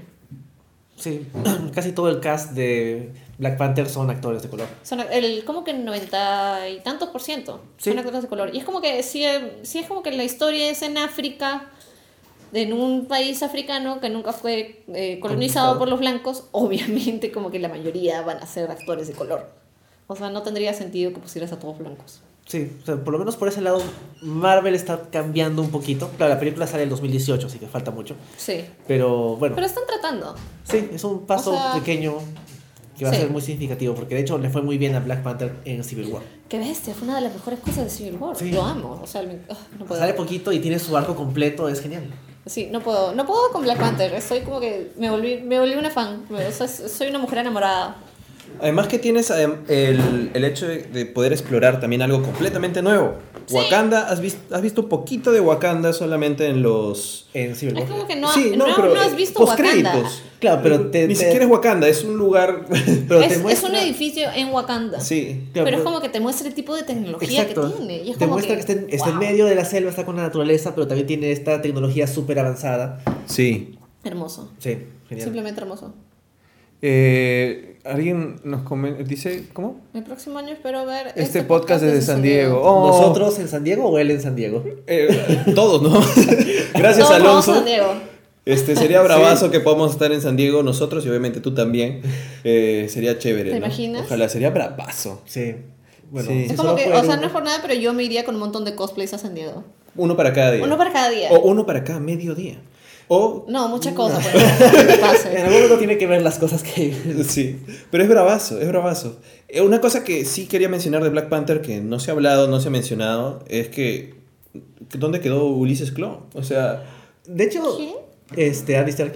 Andy Serkis. Ah, ya. Yeah. O sea, Ulises Claw es como que esencial en el origen de los cómics, más o menos, de Black Panther. O sea, es un villano, es bastante recurrente. Y lo introdujeron en Age of Ultron, le cortaron el brazo, como tradición. Casi la mayoría de películas de Marvel hay que cortarle la mano a alguien, como en Star Wars. Y de pronto no se ha hablado de Andy Serkis para esta película. Todavía graban en enero, o sea, todavía hay tiempo para esto. Claro, pero creo que es mejor que no utilicen a Claw como villano. O sea, me gusta la idea de que el villano sea de Wakanda. No, exacto, claro, sí. Historia de Wakanda. La historia de Wakanda es bravaza, pero de pronto pensé que lo habían introducido para algo. Y no necesariamente tiene que ser el villano, pero podría ser un wildcard por ahí metido como parte del universo. Es un traficante de armas, así que a él le da igual cualquier bando, entonces ahí podría meterse. De repente podría armar a Michael B. Jordan. Sí. Sí. Sí. Sí. Además que Serkis es chévere. Sí, Serkis siempre ha sido chévere. Sí, sí. ¿Qué más dicen? ¿Alguien? Kenneth habla que está entusiasmado. Ah, que no abrimos el link. Soy más de DC, pero sí me entusiasma ver a otros grandes actores de películas de superhéroes. Bueno, obviamente que sí. Sí. Que creo que la seguridad que te da un buen actor es que vas a tener una interpretación sumamente interesante. Y va a ser una interpretación con la que puedas... Podemos pasar a la siguiente película entonces. Ah, sí, es Larson. Es Brie Larson y Benedict Cumberbatch. Kenneth nos ha mandado una foto de Benedict Cumberbatch y Brie Larson justamente emocionados, tomándose de las manos. Y sí. ¿Qué película son grandes actores ambos. Ambos son muy buenos actores. Entonces, sí, aunque no he visto Room, me falta. Ah, bueno, me da claustrofobia. Pero antes hablemos de frente de Doctor Strange, pues justo ya que nos mandaste la foto. Doctor Strange lanzó un nuevo tráiler y nuevo póster. Sí. Y en este tráiler se ve mucha más magia. Se ve mucho más raro. Y un trip completo. Y Fausto del Dinosaurio Paradójico me dijo, lo veo muy Inception. Es que tiene edificios. De todas formas tiene la inspiración arquitectónica de Inception, pero le ha metido un elemento caleidoscópico. O sea, es como que un caleidoscopio. Y estos cristales que tiene el caleidoscopio que generan imágenes, que lo han tenido como un estilo visual para la magia de esto, ¿no? Sí, me parece chico. Es interesante, pero son dos cosas. Una cosa es lo caleidoscópico, que parece bien específico, y otra cosa es lo que ya se ha visto en el tráiler, que está más amarrado a los conjuros, que tienen que ver con estos círculos de magia con diseño, que salen de las manos de Doctor Strange, que son totalmente distintos. Una cosa es la cosa de vidrio, casi... arquitectónica de estructuras, y lo otro es la energía, magia. Claro. No sé si como son cosas muy distintas. No. Sí. Como que el tema de los edificios se ve más vinculado con el personaje de Matt Mikkelsen. Sí, claro. Que está como que reformando la realidad. Sí. Porque en un momento, y esta me gustó mucho, es como que el personaje de Matt Mikkelsen da un golpe al piso y se abre como que... Ajá. Se separan las realidades y se vuelven como que otro circulito. Ah, no. O sea, no entendí nada. He leído muy poco Doctor Strange, pero no entendí nada y me pareció bravazo. Sí, visualmente se ve muy bien. Igual, esto de visual, de vidrio y caleidoscopio y todo, también lo tiene The Ancient One. Porque cuando él está hablando con The Ancient One sobre la magia, hay como que una cortina entre los dos de vidrio. Ah, sí, pero como que es parte del mismo aspecto visual. Siento que va a haber como que una magia específica que va a aprender Doctor Strange con sus cosas. Y otra cosa bastante específica de esto arquitectónico bien Inception. Claro. De las realidades. Como que es otro estilo de magia que lo usa el malo porque no se debe usar o algo así. Realidades distintas. Sí, o sea, una cosa... Es que parte del chiste, no del chiste, sino del encanto de Doctor Strange son los planos distintos de la realidad. Sí. Desde su origen, más o menos en los 70s, explotó el color y las formas, y al lado de Nick Fury en los 70s era como que las páginas más coloridas del mundo con formas extrañas que podían haber. El disco tenía muchas cosas raras. Sí. Y me gustó. No, termina. Sí, ya, normal. Pero me gusta que hayan encontrado algo distinto a ese aspecto, porque si no se iba a ver como que... O sea, no está calcado del cómic. Esto de las realidades le han dado un aspecto específico para las películas que se siente más... real, más... No he visto nada como eso. No, sí. O sea, en el cómic no puedes hacer eso. No, en el cómic no puedes hacer eso. Puedes dibujar cosas con colores y cosas raras y menciones alternas. Jugar con el color. Sí. El color, pero aquí estás jugando con el arte, o sea, con el diseño realmente del espacio que existe. Con las perspectivas. Claro. También. Sí. Y es algo que Inception de todas formas ha inspirado, porque es como que la primera película que empezó a jugar con eso en una película, pero le han dado un plus más, o sea, han generado un poquito, le han dado esta cosa caleidoscopical que te marea, te hace pensar que estás en drogas, ¿no? Sí, literal. ¿Te imaginas? Que te den tu BDSM. Verlo en drogas. Y otra cosa más que me gusta mucho del tráiler es que muestra lo que viene a ser el Sanctum Sanctorum de Doctor Strange, que es su casa, sí, ¿no? Que cada puerta y cada ventana te da otra realidad. Entonces, eso me pareció súper chévere. Porque, o sea, de lo que he leído de Doctor Strange, la casa del Sanctum Sanctorum es como que es súper interesante y es súper paja. Y es como, wow. Claro. Sí, es un personaje en sí. También me gusta que muestran un poquito del Mordo, el personaje de Chiwetel Ejiofor, sí, que no lo muestran como villano, entonces es como que una relación más de no confío mucho en ti, pero igual trabajan juntos, o sea, se les ve juntos en la escena muchas veces. Siento que no va a ser como Loki, que de pronto muy rápido sabes que es villano. Claro. Sí. Yo siento que él va a ser su compañero, va a ser más un Obi-Wan Anakin Skywalker. Sí. Porque es como que su mentor y al final se pelean. O sea, porque sabe más. O sea, él sabe más. Claro. Y es parte de un consejo, parece, porque habla con otras personas, claro, y con Wong le dicen, no está listo todavía. Claro. ¿No?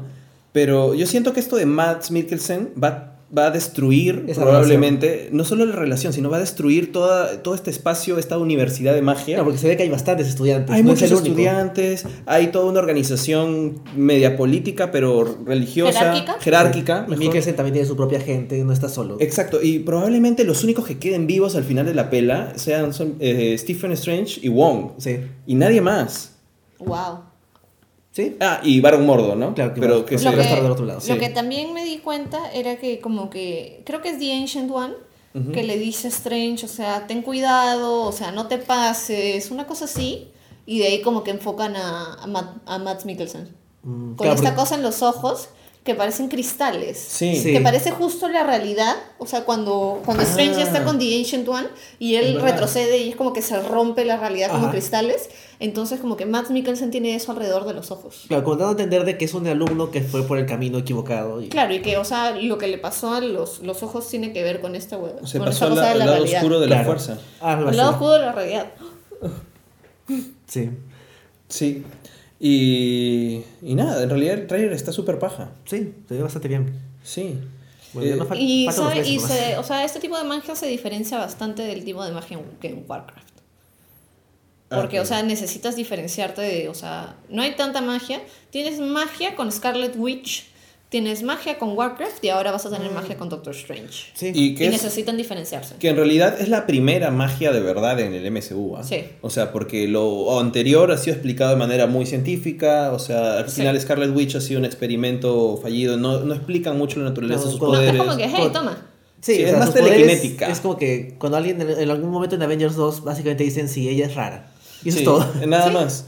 Él es rápido y ella es rara. Eso dicen. Sí. ¿Y qué otra cosa tiene magia? Nada. O sea, lo de los vikingos, no, ¿qué digo vikingos? Los asgardianos. Claro, los asgardianos funcionan de manera distinta. Claro, no es magia tampoco. O sea, de hecho, literalmente Jane Foster dice, esto de aquí es tal cosa, que es términos científicos. Y dicen, no, es esto, no, si es tal, funciona así, ah, entonces es tal cosa. O sea, lo explican de manera científica. Y es la primera vez en que literalmente no va a haber explicación científica, sino que va a quedar como que ahí. Y además que está el hecho de la posibilidad de que también estas realidades que maneja Doctor Strange tengan que ver con el... la gema de la realidad. No, con el Quantum Realm. Bueno, pero... es una de las realidades que existen. Sí, pero asumo que tendrás que ver con las gemas. Puede que tenga que ver con las gemas, pero podría encontrarse con... Él es el que podría ayudar a Hamping a rescatar a Janet. Es el único. Sí, podría ser... un cameo para Ant-Man y Wasp. Por ahí decían que Sharon Stone va a estar en el MCU y por ahí como que decían qué pasa si es Janet. Sí, que podría ser Janet. Una muy buena idea. Pero además como que junta a Douglas y a Sharon Stone después de Basic Instinct. Es verdad, sí. Eso sería bravazo. Sería bravazo. Pero es paja. Doctor Strange tiene, de verdad, mis expectativas están súper altas con la pela. Yo sé que hay muchas dudas de cómo va a ser, pero para mí... tienes a buenos actores. Sí, y yo creo que a partir de Doctor Strange en adelante están marcando sus nuevos Avengers para la fase que viene, ¿no? O sea, puede ocupar el lugar que Tony Stark podría dejar. El vacío. Por la barba, ¿no? ¿Ah? Es por el bigote. Es por la barba, el bigote, y también por el ego. Las dos cosas. También por el ego, ¿no? O sea, claro, porque es la misma historia de ese tipo que era como que se creía lo máximo, algo le pasa y como que lo bajan. Sí, o sea, igual que Iron Man 1. Sí. O sea, entonces... él podría ser en lugar de alcohol. Iron Man 1 en LSD. Sí. No cualquier tipo de droga, ¿no? Wow. Entonces, es bravazo. Sí, yo espero de verdad con muchas ansias Doctor Strange. Sí. No Doctor Strange va a ser shiny. Sí. Y o sea, sí, ya se había confirmado desde antes que Rachel McAdams va a ser la otra Night Nurse. Ajá. Sí. Entonces, o sea, fácil esperamos ver a Rachel McAdams en varias pelas de Marvel. Sí, debería ser. Como, o sea, sí, pues, porque se supone que las Night Nurse es como que saltan por todos lados. O sea, esta Night Nurse, o sea, Rachel McAdams debería ser contratada específicamente por Tony Stark. O sea, debería tener planilla, estar en la planilla del Avengers Tower. Para que lo ayude a... Claro, para que... Se me hace que también va a ser medio interés romántico. Es que es el interés romántico de Doctor Strange. Bueno, yo sé más de uno que de sea Clea, que tiene poderes también y todo eso. Para que sea un poco más activa. Sí, pero bueno, quién sabe, vamos a ver qué es lo que hacen con ella, ¿no? Sí. Esperemos. Ojalá que rehabilite a War Machine. Tal vez lo rehabilita con magia. Es verdad. Claro, porque técnicamente, bueno, con la ciencia que tiene Tony no lo puede curar. No. Entonces, podría ser con magia. Sí. Sí. Pero con la esencia que tiene Wakanda. Le arranca las piernas y le pone piernas de araña.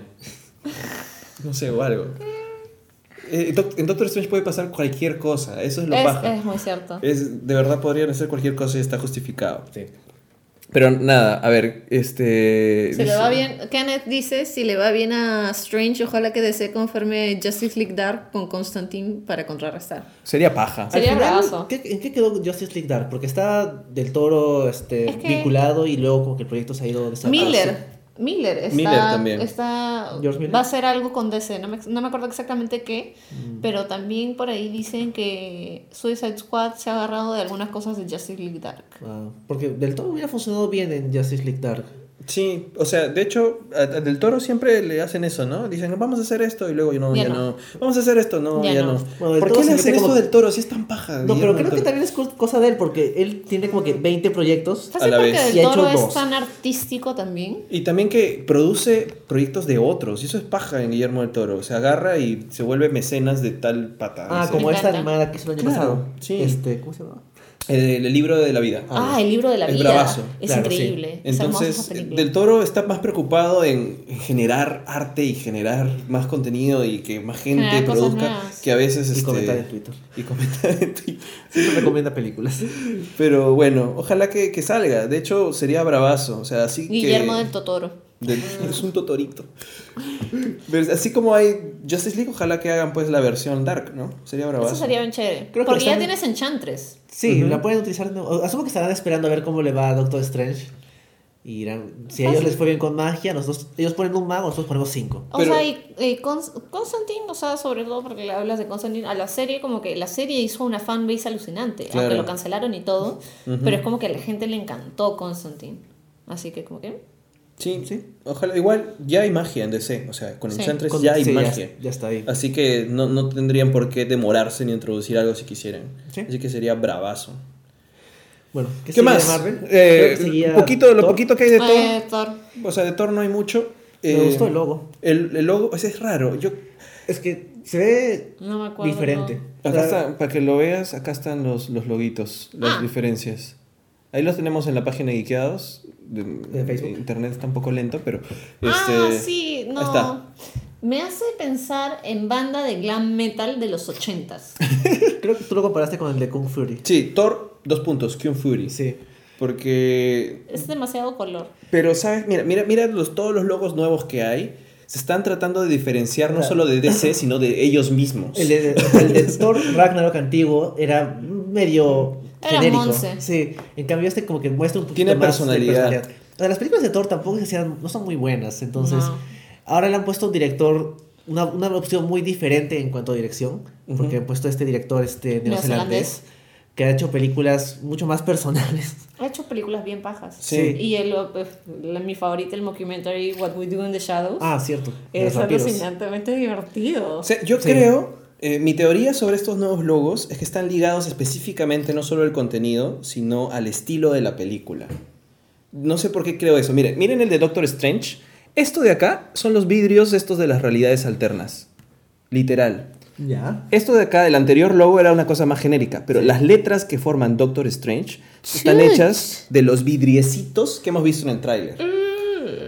Guardians of the Galaxy, esto era el anterior, ahora es más colorido. Claro, el anterior pero sigue siendo más o menos lo mismo. 60-80. Tiene personalidad, entonces es parte de la película. En cambio... que haya tanta diferencia en Thor me da a pensar a mí que el Thor anterior a este Thor va a ser completamente distinto. Esta cosa sí se ve ochentera y se ve media juego del espacio.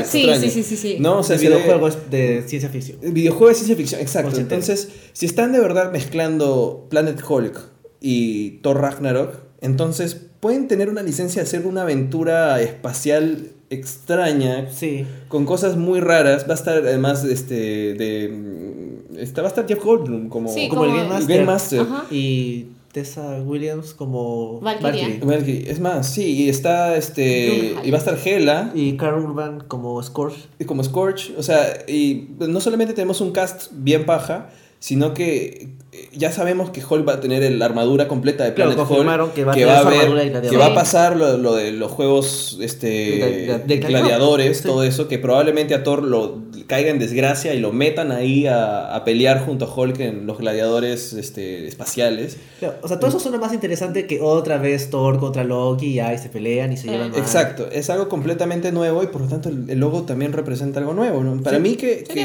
siento que el nuevo estilo visual de cada logo tiene que ver con el estilo de la película, más allá del contenido, ¿no? Hace poco leí una entrevista con el director, creo que es Waititi. Taika Waititi. Ya. Que hablaba sobre la creación de diversidad en una película como Thor. Y dice que es bastante difícil porque si bien en los cómics están basados en la mitología nórdica, pero lo bueno que los han hecho como que aliens, es que puedes tratar de meter diversidad. Diversidad de aliens, al menos. O sea, por ejemplo, ya tenían un poquito con Idris Elba y con Hogan, que lo habían hecho asiático en lugar de ambiguamente asiático. Charles Bronson. Entonces, bueno, pueden aprovecharlo porque pueden meter... Valkyria puede ser negra. Nadie dice que tiene que ser una rubia. Y habla de que le gustó cómo actuar. La chica actúa bien. Ha actuado en distintas películas. Salió en Creed y también en una anterior que creo que estaba basada en los años 50. No sé cuál es, pero, o sea, que la chica actúa bien y que es bastante interesante. Y, o sea, lo que yo quiero ver ya es el styling que le van a hacer. Claro. Porque si tienes una actriz afroamericana, no solo le vas a hacer las trenzas de bruja, le puedes hacer como que algo súper chévere. Estoy emocionada por eso. Sí. Y dicen que le van a cambiar el styling a Thor. Yo había leído un rumor de que iba a estar calvo. Doctor X. Sí. O sea, no sé, que iban a cortar el pelo como parte de... O sea, como parte de su caída en desgracia. De su caída en desgracia, exacto. Porque... se me hace que Hemsworth ya no quiere usar la peluca. Prefiere que lo rapen. Sí, no, tendría sentido el hecho de que si de verdad cae como esclavo para jugar en las cosas greco-romanas, el gladiador, pucha, lo pelan, lo golpean, le ponen una armadura. ¿Entonces cualquiera? ¿Entonces quiere decir que ya sería un Worthy del martillo o qué? No lo sé. Porque esa también es la cosa, o sea, tampoco, o sea, si en el futuro pretendes hacer a la nueva Thor, uh-huh, no puedes hacer que Thor caiga en desgracia del martillo cada rato. Pero, claro, pero ahí tenemos, o sea, yo... Hay momentos en que no ha podido cargar el martillo. Es verdad. En Avengers hubo una escena en que no lo podía levantar. ¿En Avengers 1? Sí. No. ¿Eso fue en Hulk? No, en Hulk, en Thor. No. Sí, seguro. Sí, siempre pudo. O sea, desde que ganó el martillo no lo ha perdido todavía. Pero tenemos bastantes cosas en juego, ¿no? O sea, ahorita Thor le importó un comino a Asgard. Recién después de Age of Ultron es que dicen, algo pasa. Debería regresar. Pero, claro, o sea, porque se fue con Jane Foster de vacaciones. O sea, él no sabe que su papá está muerto. No sabemos si Odín está muerto o no. Probablemente está muerto. Loki se hace pasar por Odín y está reinando tranquilazo Asgard, al punto que ni siquiera Lady Sif se ha dado cuenta, porque Lady Sif se fue a pasear 2 veces con Agents of Shield. Oye, Lady Sif, o sea, ya dijeron que no va a salir y es como que... ¿Qué? ¿Por qué? No va a salir. Su programa. No, o sea, dice que nunca le dijeron nada. ¿Qué? Salazo. Si no sale ella, ¿tampoco van a salir los Guerreros 3? No, ni idea. No sé. ¿No? ¿Qué? Por ejemplo, no sé nada si es que ellos van a salir. Sabía que ella no iba a salir. A menos, o sea, que tal vez no salga ninguno. O sea, a menos que Thor nunca llegue a Asgard y esto sea una cosa completamente distinta. Puede ser. Bueno, sí. O sea, de repente Thor nunca regresa a Asgard desde que se despide de Iron Man o de Capitán América. Y de pronto aparece de pronto en el juego del Grandmaster. No sé, o sea, podría ser. Podría ser. Pero qué raro, ¿no? ¿Cómo pueden hacer Thor sin Lady Sif? No sabía eso, me deprimo. Sé. A mí también me deprimió, me encanta la actriz es un chévere. Sí, el personaje es bueno. Y es Lady Sif. Siempre ha hecho Sif paja. Sí, o sea, yo quiero que Jane Foster se independice. Siempre han menospreciado un poco, pero de ahí de menospreciarla, simplemente no ponerla, y es un poco más grave. Claro. Sí. Pero bueno, lloro. Bueno, lloremos. Dejemos de llorar un poquito con Thor Ragnarok. De hecho, o sea, lo paja de todo esto es que están trayendo actores bien chéveres. Sí, o sea, Jeff Goldblum. Quiero ver a Jeff Goldblum disfrazado del Grandmaster. Kate Blanchett. Quiero ver a Kate Blanchett disfrazada de eso. Y que Kate Blanchett, el casco enorme que tiene con todas las cosas encima. Ese casco es orgánico, eso no se hago paja. ¿Qué pasa si Kate Blanchett es la madre de Loki? Pero la madre de Loki ha sido importante en algún momento. No, pero podrían relacionarla con Loki. O sea, porque tú sabes que Loki era grandote y azul. Sí. Y Loki es hijo de Loki, pero es de este tamañito. Bueno, entonces Hela no era antes Lía, que era esta chica con la que había interactuado Kid Loki. Es una cosa muy complicada. Sí, pero eso es en los cómics. Sí, claro. O sea, en las películas tienen licencia completa para hacer lo que quieran. Sí. Y mientras más personal lo hagas, más shakespeariano se vuelve. Y de pronto Thor se vuelve paja. Bueno, sí. La primera era bien shakespeariana. Y fue paja, por eso. Eso es lo mejor de esa Thor. De esa y los planos aberrantes que se perdieron en la segunda. Bueno, sí. Pero bueno, ya. Creo que hemos hablado mucho de Thor. Pasemos a Spider-Man. Sí, Spider-Man. Bueno, Spider-Man, yo tengo una relación muy, muy personal y cercana con Spider-Man. Pero tu polvo es de la Liga de la Justicia. Porque es lo que pasó estos días. Es importante la Liga de la Justicia. Pero no deberías perder a Spider-Man. Mira, tengo acá a Spider-Man, lo he traído. Pero no está en tu ropa. Y acá está aquí. Spider-Man, lo vean más cerca.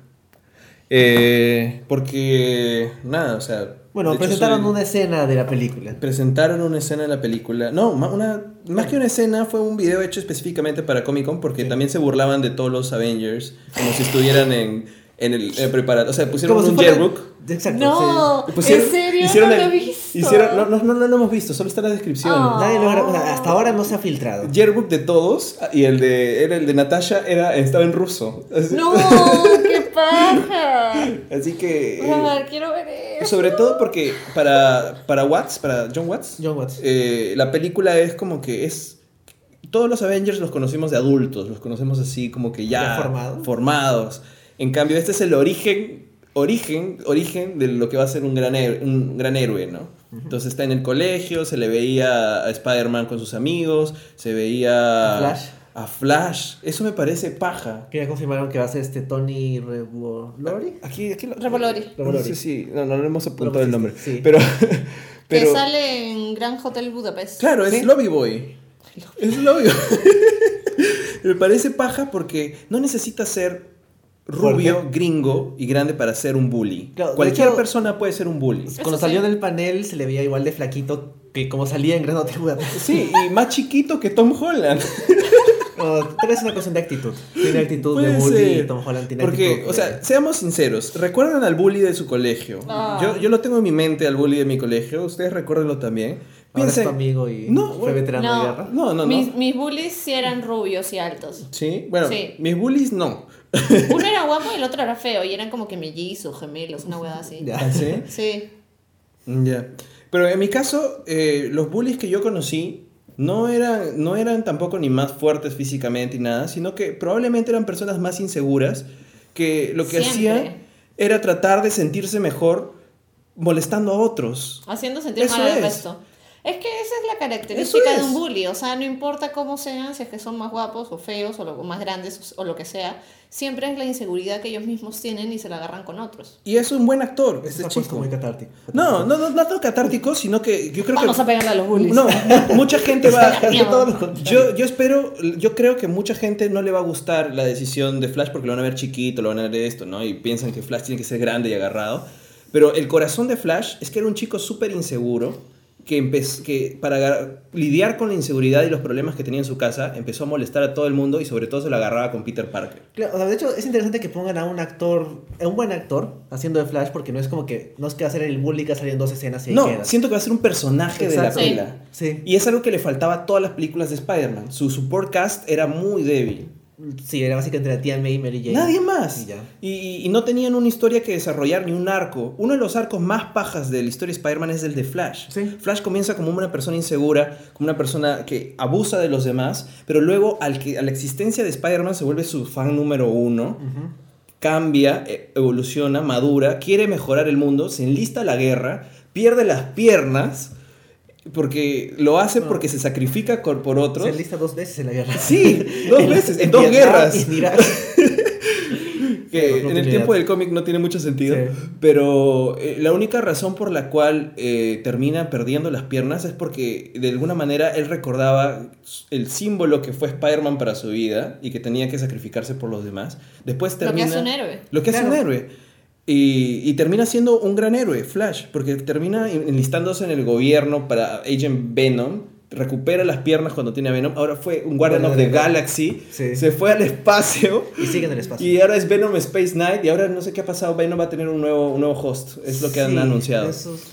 Pero ha tenido un largo tiempo siendo Venom. Entonces, acá ¿quién lo pone? Mira, Tony Revolori para Agent Venom, claro, eso sería interesante. Eso sería, en verdad sería bravazo. Y están bien jóvenes, así que pueden seguir haciendo películas. Tú tienes el potencial del cast de Spider-Man es súper Harry Poteable, yo le digo, porque puedes hacerlos crecer película a película. Y en el caso del universo de Marvel tienes todo el potencial de utilizar a los personajes en todas las películas. O sea, si tú lo tienes a él como Agent Venom de acá a unos cuantos años, sería bravazo. Si lo puedes tener junto a los Guardians of the Galaxy. ¡Ala! ¡Bravazo! ¡Ala! De haber salido de Midtown High, el colegio donde estaba Spider-Man, y terminar con Nebula y Gamora viajando por el espacio, siendo el chico bully que se transforma en un héroe, sería muy paja. Sí, además es interesante que es... O sea, nunca se ha visto un bully indio. No. Algunos asumo que indio, porque no es hindú, porque hindú es la religión. Buen punto. Sí. Bueno, pero la cosa es que no es muy común. O sea, usualmente el bully es como que un chico americano más grande o más gordo. Sí.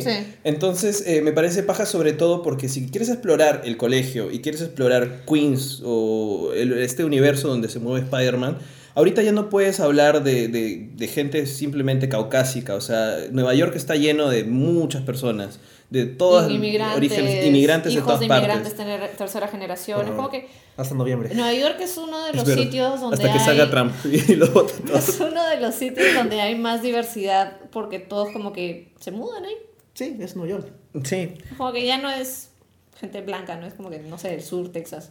Claro, salvo Peter, que es el único blanco del cast. Y si quieres explorar el tema del bullying, que es crucial en los primeros años de Spider-Man, tanto cómic como si quieres de verdad explorar sus primeros años como joven. Y de los fans de Spider-Man. Entonces tienes que hablar del bullying como tal. No es necesario ser más grande y ser más fuerte o algo para ser bullying. El bullying puede ser ciberbullying, es psicológico. Puede ser de distintas maneras. Aunque tampoco es que se haya visto cómo va a ser este Flash. O sea, no sabemos mucho de nada. No, pero he leído una entrevista, justo porque quería saber, en donde él dice: yo buleo en las escenas a Peter y luego nos matamos de risa porque me cae muy bien. Como que le pego, le digo cosas, algo, y luego es como: no, tú eres el mejor, realmente eres el mejor. Así le dice Tony Revolori. ¿Qué nos pregunta si es que confirmaron a Keaton para Homecoming? No lo han confirmado todavía, pero mostraron el arte de cómo se vería el buitre. Se supone que la escena acaba con una secuencia en la que aparece el buitre. Sí, o sea, en el video ya salió el buitre y subimos, de hecho, arte conceptual a la página. Sí, en la mañana, donde está ahí en Geekeados el arte conceptual que pasaron. O sea, no el video porque todavía no se ha filtrado, pero sí se nota el traje del buitre, que es bastante mecánico, de hecho. Es muy baja. Sí. Es que siguen con el realismo, pues. Sí, claro. De hecho, me hace pensar que esta aparición de Tony Stark que va a tener en la pela, que no se sabe si va a ser solo un cameo o va a tener algún rol, puede tener que ver con esto, ¿no? O sea, con la tecnología. O sea, bien puede ser como que... A mí me gustaría que Tony se caiga como héroe para Peter. O sea, que...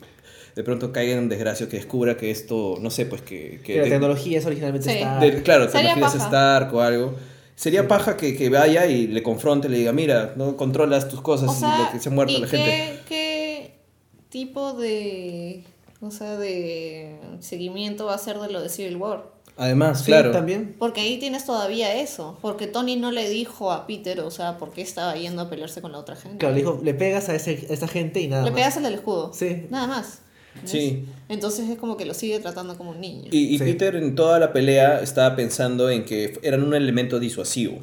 Y lo pone bastante claro como 2 o 3 veces. Es como que: hey, no están retrocediendo como me dijo. O sí parece que van a atacar en serio, ¿no? O sea, parece que para Peter era una cuestión disuasiva. Y Peter es inteligente, o sea, claro, no es un chibolo pavo. No era su película, entonces... Es un chibolo pavo, pero sigue siendo inteligente. Claro, sigue siendo, o sea, es un chibolo. Entonces tiene que darse cuenta de las consecuencias de lo que ha pasado, ¿no? O sea, que los Sokovia Accords debieron ser siempre un Tony Stark Accords, sino realmente para todos, ¿no? Porque él es el peligro del universo cinematográfico. Bueno, además es un adolescente, o sea, tampoco creo que las sutilezas de las relaciones internacionales le importen mucho, o sea... Puede que no las entienda mucho. Exacto. Pero creo que el tema principal de que ellos creen otra cosa que yo, o ellos están yendo a tratar de salvarnos de 5 super soldados, claro, era como que bastante importante. Sí. Porque es como que tan solo le dijo el punto de vista de Tony y ya. Uh-huh. No le dijo el punto de vista de las otras personas. Y es como que cuando quieres tomar lados en un conflicto, tienes que saber ambos lados. Uh-huh. Sí. Exacto. Entonces, paja. Además que ya confirmaron algunos otros personajes, ¿no? O sea, va a estar Liz Allen. Sí, bueno, no dijeron que es Liz. Confirmado. Sí, no, dijeron que es Liz. ¿Quién es Liz Allen? Liz Allen, la que no es Zendaya. ¿No era Zendaya? No. ¿Quién es? No, Zendaya es Michelle. Que es Michelle no sé qué cosa, que puede ser la... Que en los cómics es la roommate es una policía, Michelle, en los cómics, ¿no? Si no me equivoco. ¿La latina? La latina, sí. ¿La hermana del que también era policía? Exacto. Esa es Michelle, pero podría ser, no está confirmado, pero la otra chica que estoy buscando ahorita en IMDb... O sea, ¿pero quién es? O sea, Liz Allen en los cómics, ¿quién es? Liz Allen es como que el crush de Peter porque era chica popular. Es la primera chica que él estuvo enamorado. Y luego como que está con Harry... Tiene pero no llega a estar con... No, con Peter. Claro, no, pero lo pasa. Porque la primera chica que ya está con Peter es Gwen Stacy. De hecho, no Betty sale Brand. Con Betty, pero no están. Solo salían. Sí están. Bueno, tienen una relación. Bueno, son chibolos. Son chibolos. No, pero Betty Brant era mayor que él. Pero no mucho mayor. Era 4 años mayor que él. Brother, ya pues, no crees. O sea, era una relación. No minimices la relación con Betty Brant, porque de hecho termina por cosas muy trágicas. Pero bueno. Otra vez. O sea, igual no es. IMDb no es la fuente más certera. No, pero eso lo leí en una entrevista que ya cerré, entonces no la tengo en la mano. Pero Zendaya es Michelle. ¿Y dónde está? Liz Allen no la han puesto todavía. Todavía no la han puesto. ¿Ella? No, es una rubia. No, pero... No es una rubia. Porque al panel fueron dos chicas. Sí, la otra chica es. La otra chica. Sí. No es una rubia, es... ¿Dónde está? La otra chica. Uh-huh. Oye, no la han puesto. No es ella. No es ella. Full cast. Pero bueno, Liz Allen está en el panel. Liz Allen sí es importante, no es solamente eso. O sea, Liz Allen es quien es hermana de Molten Man, que es uno de los villanos más... ¿El de lava? Sí, el de lava. Liz Allen se casa con Harry Osborn. Tiene el hijo, o sea, Normie es hijo de Liz Allen. Además, Liz Allen es... Normie. No le pongan hacia sus hijos, por favor. Es por Norman, le dicen Normie. Qué horrible.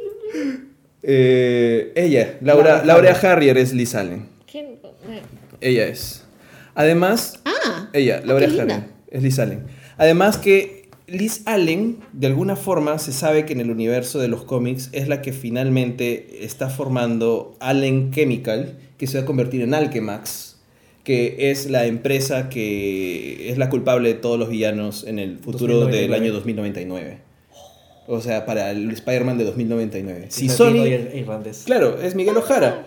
Si Sony decidiera hacer una película de Spider-Man 2099, el origen es ella, es Liz Allen. Es Allen Chemical, Alchemax, que finalmente termina siendo el origen de los poderes de Miguel O'Hara y de toda la recatafila de villanos que hay en el 2099. Nombra 3. Están todos. Está Craven, está el Duende Verde, está Doctora Octopus. No, bueno, pero no los que son basados en versiones de los mil... O sea, del cómic, no importa. Pero bueno, están todos otra vez, pero con distintos poderes. Se parece a Zoe Kravitz. Se parece un poco. Se parece. Sí. Por ahí, no sé qué más. Yo me emociono mucho con Spider-Man. Mejor contrólenme. O algo. Ya, bueno no hay mucho más, o sea, mostraron esa escena, se mostró arte del buitre y... Uh-huh. That's it. Sí, pues, ¿cuándo sale la pela? 2018, 2017, el próximo año en julio. ¿En julio? ¿Tampoco? Justo a medio año. Entonces, fácil por enero estaríamos teniendo un primer tráiler, diciembre-enero. O sea, de hecho, lo que han mostrado es porque ya están grabando. Confirmaron que Martin Starr hace de profesor. Ah, sí, Martin Starr hace de profesor. ¿Quién? Martin Starr, el de Freaks and Geeks, el de lentes, que sale en Silicon Valley y en Party Down. Ya, ahorita lo ponemos. ¿Pero era de los chibolos de Freaks and Geeks? Sí, o de los adultos? De los chibolos. Sí. Eran 3. El flaquito. Él, sí. Ya, el flaquito con los lentesotes. Sí. Ya, sí. Y lo paja de la pela también es que tiene toda la onda de Freaks and Geeks. Ya, sí, lo he visto. Y que las imágenes que salieron, la gente comentaba que lo ha visto, que se sentía que era como que la mezcla entre The Breakfast Club y The Freaks and Geeks. Incluso hay una foto del cast en que están en la misma pose que está el póster de Breakfast Club. Sí. Y ellos mismos, sí, lo he visto. El mismo cast, que son estos chibolos, que de hecho, lo paja es que el cast de chibolos está activamente involucrado en toda la pela. O sea, son estos amigos del colegio y de casualidad uno de ellos es Spider-Man. Sí. Pero eso es. Chévere. Entonces es una película bien, bien paja va a ser. Sí, el concepto suena muy bien. Ay, qué bajita. Sí, es gracias Spider-Man y Marvel. Tom Holland al final ha sido como que... ¿Ven la diferencia que hace Marvel? Sí. Hay que agradecerle a Seth Rogen y a James Franco que motivaron el hackeo a Sony. Y gracias a The Interview, que Sony resultó hackeada y gracias finalmente los derechos de Spider-Man volvieron a Marvel. Pero nada, o sea, bacán. Yo estoy muy emocionado y estoy muy contento. O sea, el cast sale cada rato en Instagram, salen juntos, se llaman a ellos mismos The Breakfast Club. Es como que súper paja. Aunque Tom Holland tiene como que 20 y todos los demás 15. Pero... No, creo que Zendaya también tiene 20. Fácil, ¿no? Pero todos están por ahí, ¿ah? ¿Eh? Sí, creo que van por ahí, pero hay algunos que son menores de edad. Sí, pero bacán. Sí. Entonces, bacán. Ojalá que ya confirmen los demás actores. Que confirmen por lo menos qué van a hacer. Y a Keaton, ¿no? Sí. Sí, por favor. Yeah. Quito nada. ¿Qué más? The Birdman, a Vulture. No, the Batman, a Birdman, a Vulture. Lo paja de todos los animales que pueden volar. En Birdman criticaba mucho las pelas de superhéroes y sobre todo criticaba su personaje de pájaro. O sea, si de verdad él es buitre, deben haber ofrecido mucho dinero. Va a ser tan divertido. Debe ser cantidades absurdas de dinero. Sí. Bueno, creo que para lo que sigue de Marvel es Guardianes de la Galaxia. Sí. Y primero un saludo a Efraín que dice: buena, gracias Efraín por escucharnos. Él está en la oficina trabajando. Sí. Sí, así es la vida del abogado. Bueno. Hay muchas noticias pajas de Guardians of the Galaxy. Sí, ya hablamos del logo. Sí. Uh-huh. Ya, el viernes habíamos hablado de esta imagen de concepto en que salía Mantis. Pero ahora han confirmado que Elizabeth Debicki hace de Ayesha, que es este personaje vinculado a Warlock y toda esta cosa medio rara del universo, de la parte espacial de Marvel. Entonces no sé quién va a ser de Mantis. No, Mantis no es ella. Mantis tiene otra actriz. La actriz que es asiática, que está rubia. Sí, claro. Por algo Pampantiel, ahorita lo pongo. Es la de, ¿cómo se llama? Ay, no me acuerdo. Por aquí está. Pom Clementif. Sí, Mantis. Me suena. Ella es. En esta película acaba de salir ahorita. Sí. Es que es muy conocida esta película. En Old Boy, claro, es la chica de Old Boy. Pero espérate. La de Spike Lee. La de Spike Lee. Bueno. Esa Old Boy. Bueno. Pero bueno, lo paja es que Guardians of the Galaxy tiene también muchas licencias para hacer cualquier cosa, la verdad. Pueden hacer lo que quieran. De hecho, creo que lo más sorprendente es que confirmaron que el personaje de Kurt Russell no solo es el papá de Star-Lord, sino que es Ego, el planeta viviente. Sí, es un planeta. Me imagino los chistes que van a hacer realmente cuando Star-Lord descubra que Ego es su papá. Rocket Raccoon no lo va a dejar tranquilo con que su papá es un planeta. Sí. Eso es genial. Pero, creo que en los cómics no siempre es un planeta, sino que antes es como que algo más chiquito. Aquí están los Guardians of the Galaxy. Dos que tenemos. No, mira, está Rocket. Ah, sí. Otro. Sí, yo traje Rocket. Y de hecho Nova en algún momento lo fue. Ahí está. Sí. Claro, como tú dices, que Ego no siempre es un planeta, sino que en Ego hay vida. Ah, sí. Hay cosas. Claro, lo que leí era que Ego no siempre fue un planeta, sino que se convirtió en un planeta a partir de unos experimentos. Así que, fácil como las huevas. ¿Cuándo habrá sido? ¿70s? Sí. Antes de ser como que un planeta fue que hizo a Star-Lord. No. Sí, pero han confirmado que han mostrado el traje que va a tener Kurt Russell y es como que... No, pero parte de lo que ha salido en... El traje lo hemos subido justo a Geekeados también. Pero parte de lo que habían mostrado en la conferencia era que se hablaba de... ¿Qué? Se estaba hablando justamente de que Kurt Russell en algún momento intentó explorar algo así como que más cosas, trasladó su conciencia a un cuerpo y ese cuerpo es el que manda algo así a como la Tierra. ¿Zeus? Como Zeus, básicamente. Entonces eso es lo que se ha visto en el panel, además de otras cosas. ¿Perdón? Sí. Creo que incluso mostraron una escena de la película. Sí, mostraron... En la que sale Yondu, Groot y Rocket peleando contra la gente de Yondu. Sí, lo que muestran en esta escena es justamente cómo Yondu consigue su cresta. La cresta es una de las mejores definiciones. Que Mohawk, porque es una cresta porque en realidad. Porque no es pelo. ¿No? Justamente está Yondu en las imágenes con Rocket y Baby Groot. Y los tienen como Groot. Que encerrados. Aquí está, mira Trish, la ropa que va a tener. No se ve muy bien. Pero esa es la ropa de Kurt Russell que va a tener. Está ahí en la página para los que nos escuchan. Entonces, como que... Ajá. Estábamos contando lo que salieron, las imágenes que no se han filtrado todavía. Entonces está encerrado Rocket, está encerrado Baby Groot y está encerrado Yondu. Y están encerrados por un montón de Ravagers. Y lo que le piden a Baby Groot es que les traiga esa cresta. Tráeme la crestita, para poder controlar su flechita. Sí. Y Groot les trae como que las llaves de otra cosa, les trae el ojo de un pata. ¡No! ¡Qué lindo! Y dice, no, llévate el ojo. Y Rocket le dice, no, quédate el ojo. ¿Pero por qué? Si él se lo quita solo para dormir. Por eso, se va a despertar y no va a tener ojo. Quédate el ojo. Hasta que al final Baby Groot les trae la cresta. Se pone la cresta a Yondu y controla su flecha y termina matando a todos los Ravagers. No, eso es lo que han mostrado en Comic Con. Eso mostraron. Sí. Entonces, ¿qué otra cosa más? No sé qué otra cosa más han dicho. No me acuerdo. Bueno, confirmaron que Stallone va a ser de un miembro del Nova Corps. Es verdad, Silvestre Stallone va a salir. ¿Y qué más? Bueno, que Yondu ahora es un miembro activo de Guardians of the Galaxy. Sí, o sea, Yondu es parte de ellos. De hecho, el grupo creció un montón. Está Yondu, está Mantis. Y que Yondu ya va a ser parte de los Guardianes. Sí, sí. Ah. Nebula va a ser también parte importante, dicen, de la historia, claro, sobre todo. Está en esta imagen con del arte, pero no sé si es que han confirmado que va a ser parte del equipo. No, del equipo no han dicho, pero han dicho que es importante en la historia. ¿Karen Gillan se volvió a afectar la cabeza? Salió en Comic Con pelo, así sí, que con pelo largo, así que no sé. Claro, la película todavía la están haciendo. Pero en los cómics Nebula tiene pelo. Sí, pues. Pero así no, que no le va a salir pelo. No sé. Le tendrían, de repente se vuelve a afeitar, qué sé yo. Eso estaba pensando. ¿No? Pero le ha crecido bastante rápido el pelo igual, ¿eh? Sí. Está bien largo. Sí. Sí.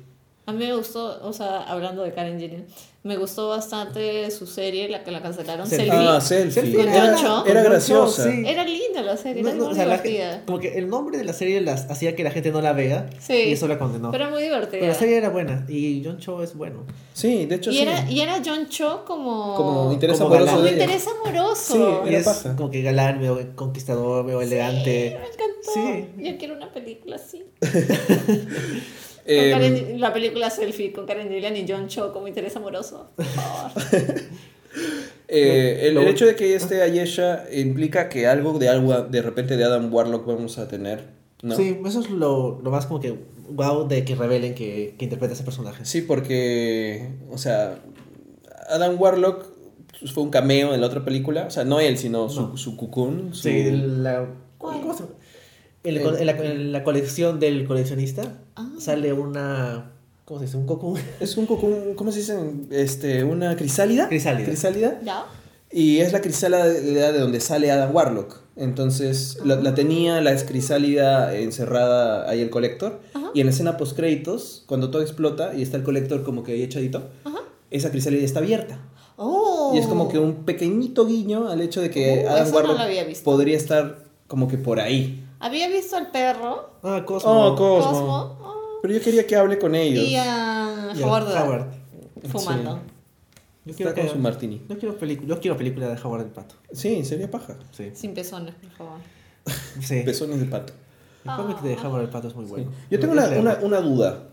The Collector está relacionado con The Grandmaster. Sí. Son hermanos. Son de la misma especie. ¿Son de la misma especie? Sí, son de la misma especie, creo. ¿No? Entonces, podemos esperar un styling parecido para Jeff Goldblum. Yo quiero ver a Jeff Goldblum. No lo van a hacer exactamente parecido. Azul. No necesariamente. Lo quiero ver con la misma peluca que tiene del toro. Así blanca. Porque según yo sé, The Grandmaster juega a veces con The Collector. Sí. ¿No? De hecho, justamente actualmente... Apuestan colecciones de Collector. Creo que, o sea, The Grandmaster está jugando contra... el maestro, que es este Hulk del futuro. ¿Ya? Y The Collector es como que les da las piezas que son superhéroes de diversas dimensiones. Ajá. Wow, sí. Entonces, me parece interesante que de pronto por ahí podamos ver a Grandmaster en Guardians of the Galaxy o al revés, o al The Collector en Thor Ragnarok. O algo, no puede sé, ser, ¿no? Sí. O sea, si todo se vuelve tan espacial y estamos creciendo si todavía el universo. Si Thanos, o sea, toda la parte espacial tiene que estar en todo. Claro. Uh-huh. Uh-huh. Interesante es eso. Sí, y creo que nos queda la última noticia de Marvel, que es la más importante. Sí. Dale, Enrique. Que es que confirmaron que Brie Larson va a ser de Carol Danvers en la película de Captain Marvel. Pero no anunciaron nada más de la película. No, sí, anunciaron que Captain Marvel no va a salir en Guardians of the Galaxy. Eso dijeron. Se lo habían dicho hace tiempo también. Era como sí. Bueno, lo paja es que... Bueno, Brie Larson es una gran actriz. Creo que lo especulamos el viernes. Lo especulamos, sí. Brie Larson es una gran actriz. Brie Larson, o sea, ahorita, digamos, es más conocida por Room, pero de repente la pueden recordar también de Scott Pilgrim. Una de las 4 cosas buenas de la película. Sí. A mí me gustó, menos al final. Pero bueno. Sí, a mí tampoco me gustó. Era la ex enamorada de Scott Pilgrim, la de la banda, la que canta la canción. Era Amy Adams. Sí. Y Brie Larson es chévere. Brie Larson es bacán, de hecho. Entonces, le tengo bastante fe. Esperemos que sí. Ahora, pero yo quiero que anuncien otras cosas, ¿no? Quisiera que anuncien... ¿Quién va a dirigir la película? Exacto, ¿quién va a dirigir la película? Había varios nombres que se fueron bosteando poco a poco, sobre todo de directoras independientes. Muchos hablaron de... ¿Cómo se llama? ¿De quién? De... No me acuerdo el nombre. Peyton Reed. Cuidado que está muy bueno. Peyton Reed es el de Ant-Man. Peyton Reed es el de Ant-Man. Entonces era otra. Junto con...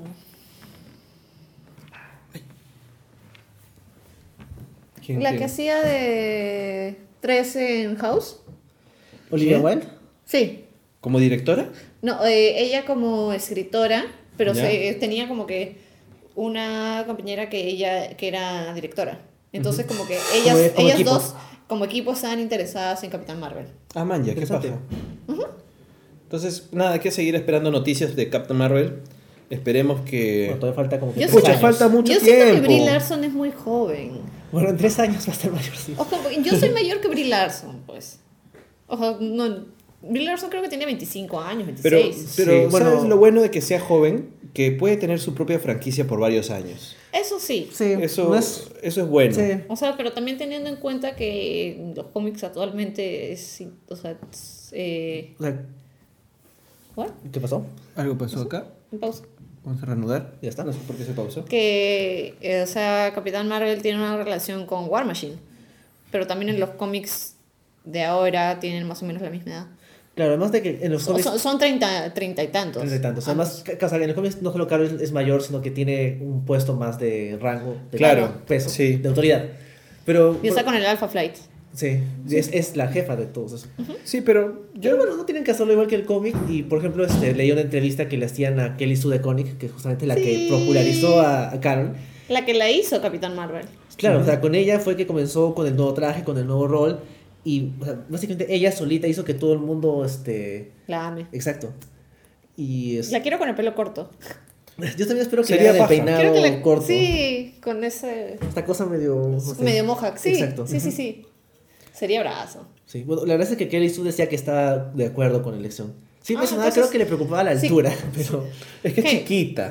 ¿Brie Larson cuánto mide? O sea, no, por lo menos no es tan alta, no, o sea, para... A mí me parece alta. Porque yo tenía en mente a una actriz como Katherine Winnick de Vikings. Ella es alta. Pero ella es chiquita. Claro, no es tan alta. Es chiquita. ¿No? ¿Es chiquita? O sea, si ves a todo el casting, la verde es chiquitita. Pero comparado a todos los que tienen como nombres Braggart y Draco, no sé qué vainas. O sea, que son gigantes. Tienes a Travis Fimmel, tienes a Clive Sandem. Que son gigantes de por sí. Sí, son bien grandes. Yo creo que, claro, o sea, me parece que a la hora de haber visto el video que entró ella justamente al panel, la mayoría eran más altos que ella. Uh-huh.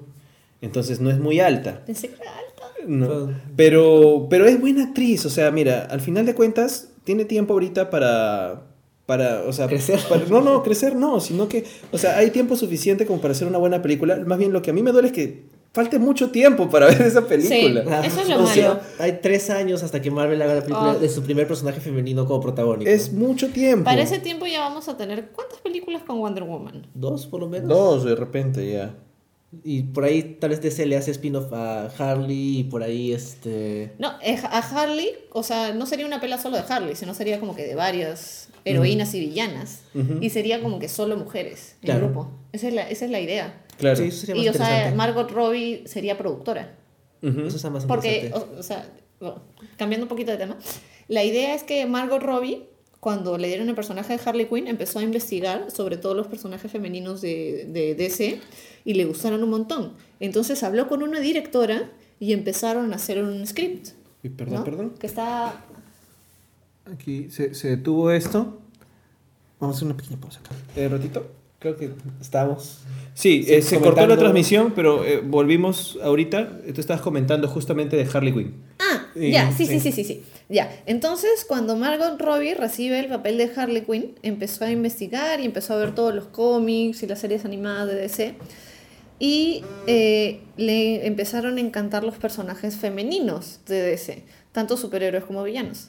Entonces habló con una directora, que no me acuerdo el nombre ahorita, y empezaron a hacer un guión. Empezaron a escribirlo, como que un draft, un borrador, ¿no? Uh-huh. Y se lo presentaron a la gente de Warner DC. Y ella quiso, y Warner DC le dijo, ya, hagámoslo. Hazlo, ¿no? Uh-huh. Hagámoslo. Y Margot Robbie sería una de las productoras de la película. Y como se llama, la idea es que sea una mezcla entre villanos y superhéroes, pero femeninos de DC. Entonces lo que yo estaba pensando es como que Birds of Prey. Claro. Más. Y es como que... ¡Oh! Y como que sería tan hermoso. Pero van a hacerlo de todas formas. O sea, dijeron que así lo van a hacer. ¿Sería como que un grupo de personajes que trabajan en común? ¿O sería un grupo de heroínas contra un grupo de villanas? No se tiene idea, pero sería como que... en general sería personajes femeninos de DC, villanas y superhéroes. Sí, y lo van a hacer de todas formas, es bravazo. Porque me gusta cómo Margot Robbie se ha involucrado completamente en todo esto. De verdad. O sea, de hecho, el personaje va a pegar un montón. Ya está pegando un montón. Sí. Pero a nivel comercial, Warner lo va a ver como que realmente funciona. Y eso es paja. O sea, porque la respuesta va a ser tan positiva que van a empezar a hacer más cosas. Van a poder diversificar. Y además, que sea comercial. Y eso es algo importante. Ese es el incentivo para Warner. Sí. Entonces, súper interesante. Por ahí nos habían comentado, sí. Kenneth, gracias, Brie Larson mide 1.70, entonces no es tan chiquita. Sí, yo mido 1.70. Así que... y puedo ser intimidante. Así que... Y eres mayor que Brie Larson, así que estás más apropiada. ¿Y en algún momento tuviste el corte de Brie Larson? No, de Captain Marvel, creo. Todo un mohawk, sí. Pero, o sea, los lados del pelo estaban totalmente afeitados. Entonces... el de Captain Marvel todavía tiene... Claro, todavía tiene pelo. Sí. Alexander Peña Álvarez, saludos, los pediste. Sí, saludos. Y dijiste que hablemos de DC y de Doctor Strange, ya lo hicimos. De hecho, puedes ver el comienzo del video anterior, si no, mañana igual colgamos la versión en audio del podcast. Sí. ¿Y qué más? Suicide Squad, alguien me lo pide, también ya lo comentamos. Seguimos hablando de Suicide Squad. De hecho, ahorita. Y de los spin-offs. No hemos hablado de Suicide Squad per se, pero hemos hablado un poquito por aquí y por allá de Suicide Squad. Sí. Y creo que con eso estamos terminando un poco los anuncios de películas, ¿no? O sea, hemos hablado de todas. De las películas de superhéroes, sí. Creo que menos, sí. O sea, no hemos hablado de Suicide Squad y eso que han salido unas cuantas cosas más. Pero ya viene a ser como que más o menos cierra de spoilers. Claro, porque ya falta una semana y media para que se estrene. O sea... estoy tan emocionada, me he visto todo. Falta muy poquito para Suicide Squad y de hecho ya estamos en pleno bombardeo de puro material. O sea... Mejor guárdense y vean la película. No más como spoilers. No como yo. Es mucho spoiler. Yo he visto todo. He visto todos los clips, he visto todos los trailers, he visto el footage de B-roll que son como que detrás de cámaras, he leído todo. Uh-huh. Entonces, nada, disfruten la pela, va a estar paja. Más bien, pasemos a hablar, si hemos terminado ya de las pelas, hacer un resumen de todo. Hemos hablado de Black Panther, de Thor, de Doctor Strange, de Spider-Man, de Guardians of the Galaxy, de Captain Marvel, de Wonder Woman, de Justice League, hasta de la posibilidad de que queremos Justice League Dark o cualquier otra cosa en DC. Y hay que pasar ahora a hablar de series, pues, ¿no? Yeah. Bueno, nos toca hablar de las series. Ya habíamos hablado de las series el viernes. Hablamos de las series de Marvel, más que nada. Marvel, claro. Netflix. Ahora... bueno, de Marvel rápidamente se mostró el tráiler de la otra serie de Marvel, uh-huh, que es Legión. Es verdad. No estoy muy seguro cómo se inserta en la continuidad de algún lado. Pero tiene una licencia. La continuidad de los X-Men no es cualquier cosa. Ya, es pan con mango. Es un pan con mango, pero ahorita tiene la licencia porque desde el reinicio de continuidad que hubo con Days of Future Past... hemos visto qué pasa hasta los 80s. Sí. No sabemos qué pasa post-80s con los X-Men. Y esta serie se ubica... actual. Claro, o sea, y es un momento post-80s. Lo interesante es que en el tráiler te dicen directamente... tal persona es un mutante. Sí. Usan la palabra mutante. Así que ya te hacen canon en la serie que los mutantes existen. Exacto. O sea, que es la cuestión que está común. Sí. Y bueno, básicamente el tráiler es... difícil de explicar porque es muy raro. Pero eso es lo paja del tráiler. O sea, tiene un estilo bien particular. Hay esta secuencia de baile. Visualmente se ve súper interesante. Es el mismo etapa de Fargo, ¿no? O sea, el showrunner. El showrunner es Noah Hawley, que es el productor, creador de la serie de Fargo. La segunda temporada de Fargo fue mi serie favorita del año pasado. Y yo le tengo fe completa a este tipo porque él sabe lo que hace. Y el protagonista es Dan Stevens, que es este actor que salió de Downton Abbey. Uh-huh. Y de ahí hizo... sí. ¿Y qué más? Ahora va a ser de Bestia en La Bella y la Bestia. Ah, sí. Ah, sí. Él es el paso de ser la Bestia. ¿Sí? Se le ve totalmente distinto. No se le ve guapo para nada. Se le ve como un drogadicto. Sí, se ve loco. Junkie. Sí. Y el personaje es uno de los hijos de Charles Xavier, ¿no es cierto? Sí. Es David Haller. Legión, que tiene una serie de poderes y tiene esquizofrenia. Que su nombre es Legión. Legión, sí. Ajá. Porque tiene un montón de personalidades. Tiene esquizofrenia. Tiene esquizofrenia. Por eso es rara la serie. Por eso se ve extraña. Por eso lo están entrevistando y reacciona distinto. O sea, lo están como que interrogando. Y es súper raro. Eso tiene mucho sentido. Claro, pues, sí. Con razón, el tráiler es tan raro. Y visualmente, el tráiler es súper paja. O sea, es distinto a cualquier otra cosa que hemos visto en tele. Claro, y es porque una serie... creo que lo estás viendo desde el punto de vista de Legión. Sí, claro. ¡Hala! Es que él es Legión. Exacto. Y justo es una serie de FX, que es un muy buen canal. Es un muy buen canal. FX es el canal que hizo Sons of Anarchy. Sí, y también ha hecho Fargo, American Horror Story, American Crime Story... De hecho, ahí le tengo fe. Es un buen canal. Sí. Sí. De hecho, pasando a series que no tenemos mucha fe. Cristian Ato dice, hola, ¿qué tal? Saludos para ti. A YouTube. Volvemos pronto. Todavía no te podemos decir cuándo. Pero tenemos cosas planeadas. Y está. Dana vuelve por ahí. No te podemos decir mucho más. Sería un spoiler de Geekeados, pero vamos a volver. Sí. Así que estate atento, ya regresamos prontito. Vamos a calmarnos. Sigue viendo el Facebook. Mando saludos. Sí, te mandamos saludos. Hola. Sí, saludos para ti. Gracias por escribir. Gracias. Entonces, bueno, para acabar Marvel, alguien hace un rato mencionó lo de Ghost Rider. Es verdad. Ahora mencionamos de que han casteado a Robbie Reyes. Han puesto ¿cuál es Robbie Reyes? El Ghost Rider latino. No, pensé que era el nombre del actor. No, el actor se apellida Luna. ¿Cómo se llama? No, pero no está ligado. No está relacionado a Diego Luna. No. Y bueno, no lo conocen de ningún lado. Salió, según su IMDb, salió en algún momento en True Detective. Que no sé en qué momento ni en cuál temporada, pero sé que salió en True Detective.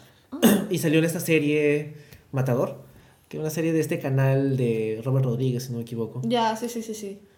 Y de ahí no he hecho nada más, como que wow. Pero no sabemos. O sea, por lo menos, por lo menos hablado... es una edición más latina. Exacto. Claro, y eso es bueno. Aunque sea Agents of S.H.I.E.L.D. Sí, que ya, de hecho, Agents of S.H.I.E.L.D. es relativamente diverso. Sí, eso sí. Sí, y además Agents of S.H.I.E.L.D. se convirtió ya en la historia de Fitz. O sea, él es el personaje principal, no nos importa ninguna otra persona, es el que tiene el arco más paja. Y los secundarios que están por ahí. Entonces, un nuevo elemento siempre es fresco. Y sobre todo si es latino. Y si es Ghost Rider. Y si trae el elemento mágico. O sea, no es mágico, es espiritual. ¿Qué es? Sí. Es el espíritu de venganza. Sí, aunque, pues, bueno. Llega a ser mágico espiritual. Es más paranormal. Sí, paranormal. Sí. Aunque el origen del Ghost Rider Robbie Reyes no tiene que ver con el espíritu de venganza, pero las promos que han sacado en Agents of S.H.I.E.L.D. es el espíritu de venganza llega a Agents of S.H.I.E.L.D. Entonces ya no saben. Sí. Creo que en Legión no han confirmado si es que va a salir cualquier Xavier. Ni Macaboy ni... No creo. El otro. Es muy caro. Mira, es más, Stuart. Si te mandas a hacer una primera temporada de algo en general, no arriesgas. O sea, el dinero tiene que ir muy a lo seguro.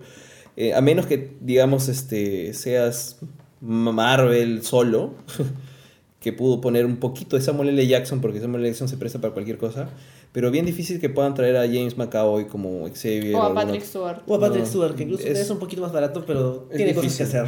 Sí. Como pasear con Ian McKellen. Entonces, Kenneth, no creo... Son muy divertidos. Sí, pero no creo que aparezca, la verdad. Yo tampoco. Pero... Además, no quieres, creo que quitarle papel central al chico de Legion. Puede haber de repente menciones, puede haber, digamos, cameos de más caletas, pero... Fácil cameos como el de Cooper en Limitless. Cooper, claro. Que era como que por ahí. Que sale en el piloto, creo. Claro. Creo que incluso él era productor. Y un par de veces más. Sí. Saludos. Es que porque era productor. A Alison también, hola. Hola Alison, saludos. Y a Andrea Paola. Que es mi hermana que está por allá. Y a Nilo. Saludos a Arequipa. Nilo, saludos hasta Arequipa. Dice, saludos a Arequipa, gracias promo.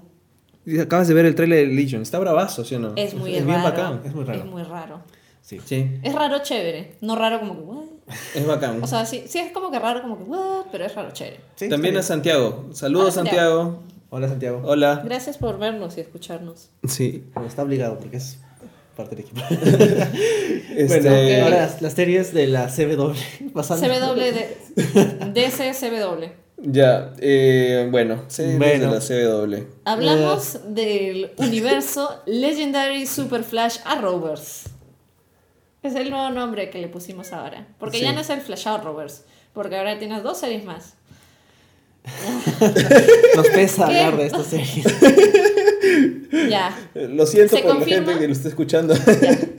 Pero... lo haré yo entonces. Se confirma que Katie Cassidy, la Black Canary, va a salir en las 4 series como actriz invitada. Eso es bueno. No se sabe cómo, no se sabe por qué, etcétera, etcétera. Pero supuestamente está muerta. Creo que en Arrow va a hacer flashbacks, más que nada.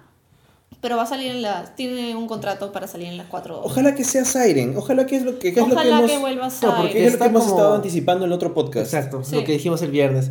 Y es como que un hilo suelto de la temporada pasada de Flash. Porque si es Siren, entonces tienes a la actriz, tienes al personaje de otro universo, no importa. Es meta-humana, es súper badass. O sea, es muy más badass que la mayoría de personajes femeninos que están ahí. Qué bestia. Entonces, o sea, las malas de Flash son mucho más interesantes que las bonitas. Como hablamos Iris la otra vez, como que Iris siendo policía era más chévere que Iris normal. Sí, es verdad. Que siendo blogger y, de la nada es reportera. Igual Killer Frost. Killer Frost era mucho más chévere que Caitlyn Snow. Caitlyn Snow, porque Ronnie se murió y ella era malo. Y luego se enamoró del otro que también era malo. Chica, ¿qué decisiones estás haciendo? Quédate soltera, por favor. Bueno, también se confirma para Legends of Tomorrow, League of Doom y Justice Society. Sí. También como que el grupo de Legends va a tener nuevos superhéroes y todo eso. A mí no me gustó mucho el final de Legends of Tomorrow. Me pareció un poco anticlimático para todo lo que habían construido. Pero la serie me gustó. O sea, me parece súper paja. Porque pueden construir un montón. Pueden hacer lo que quieran también. Pueden hacer lo que quieran. Y eso es paja. Sí, aunque pasa mucho tiempo en los 80. Sí. Pero normal. O sea, es paja por eso. Pueden hacer lo que quieran. Pueden tener capítulos. Es súper entretenido. Puedes hacer bastantes cosas. Y mataron al hombre halcón rápido. Lo mataron al toque. Eso es bueno. Porque era muy aburrido. ¿Hawkman? Sí. Lo mataron. No, pero lo mataron, pero luego como que lo recogieron de otra época. Claro, porque se reencarnan a cada rato. Claro, es como que pero es que no se dan cuenta que la línea temporal, ya que recogiste el del futuro, en el futuro la Hawkgirl de ese tiempo no va a poder reunirse nunca con él. Sí, pues. Entonces es como que ya la cagaste, ¿no? Sí. Pero la cosa es que van a haber más personajes y eso me parece chévere. Sí, a ver, un paréntesis. Cristian Nato nos hace una pregunta geek. Dice, ¿creen que el Joker sea Jason Todd? Se refiere al universo de películas DC, ¿no? ¿Qué piensan? No creo. O sea, ¿no está implícito que el Joker mata a Jason Todd? Sí.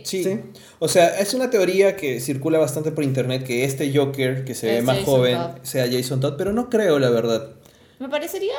Sería cómo lo usan, pero no creo que lo sea. Sería interesante, pero creo que parte del dilema de Batman, sobre todo porque lo tiene ahí como un trofeo, un recordatorio de lo mal que puede ir, del fracaso, es el hecho de que realmente sea un fracaso real y que haya una muerte real. Claro, no que se haya vuelto malo. Sí, creo que si se volviera malo, probablemente Batman no dejaría de intentar regresarlo al camino del bien. Claro, aunque no hemos visto a este Batman interactuando con el Joker, entonces por ahí hay suficiente duda como para que exista. Se me hace que ya nos han explicado que Jason Todd existe, solo existió por tener como que el traje este, y se me hace que sí puede volver como Red Hood. Eso es lo que iba a decir, o sea, si yo fuera un productor de Warner, no gastaría la posibilidad de traer a Red Hood, o sea, sería una gran película.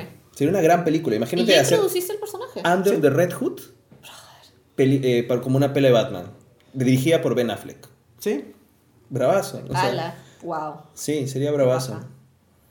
Yo preferiría una película de Nightwing. Imagina las posibilidades. Sí, pero que esté Nightwing pues en este Under the Red Hood. Bueno, volvemos a la CW con cosas un poco más tristes. Luego de eso, Flashpoint.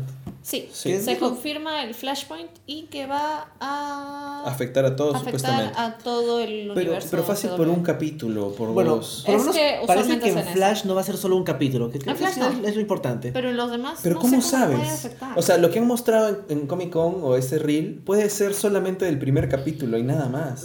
Es cierto. Podría ser de un solo. Además, o sea, Flash ya ha sabido cómo no sé, ponernos como que algo hermoso y apetitoso adelante y tan solo quitarlo después de un capítulo. Sí, ya lo ha hecho antes. Sí. Jugó con la misma idea de Flashpoint en el final de la primera temporada hacia la segunda. Sí. Y ahora también. Y Arrow, digamos, también lo ha hecho. O sea, ha jugado. La última temporada jugó con la muerte de alguien, así amarillista totalmente. Alguien se va a morir. Parecía que era Felicity. No era Felicity, sobrevivió. Luego pam. Y si hubiera muerto Oliver hubiera sido brava. Y hubiese cambiado, ya no es Arrow, ahora es Birds of Prey. Okay. Claro. Uno de los mejores capítulos, no sé si eran los mejores, pero digamos un cambio de status quo saludable. Mejor que el resto. Sí, fue cuando Ra's al Ghul clava una espada a Arrow, piensas que estás muerto y todos los demás personajes como que hacen las cosas igual sin él. Sí, como que eran más felices. Sí. Y ellos empezaron a defender su ciudad sin él. Y es como que pero no necesitas a Oliver en esta serie. Al final terminaron necesitándolo porque la trama te dice que Oliver tiene que salvarlo. Pero bueno. Otra cosa que se confirma en la DCCW es que va a haber un crossover de las 4 series. Y van a ser 3 capítulos. ¿Por qué van a ser 3 capítulos? No tengo idea, porque son 4 series. Pero va a ser un crossover. Sí, De hecho, o sea, Nilo pregunta un poco más sobre Flashpoint.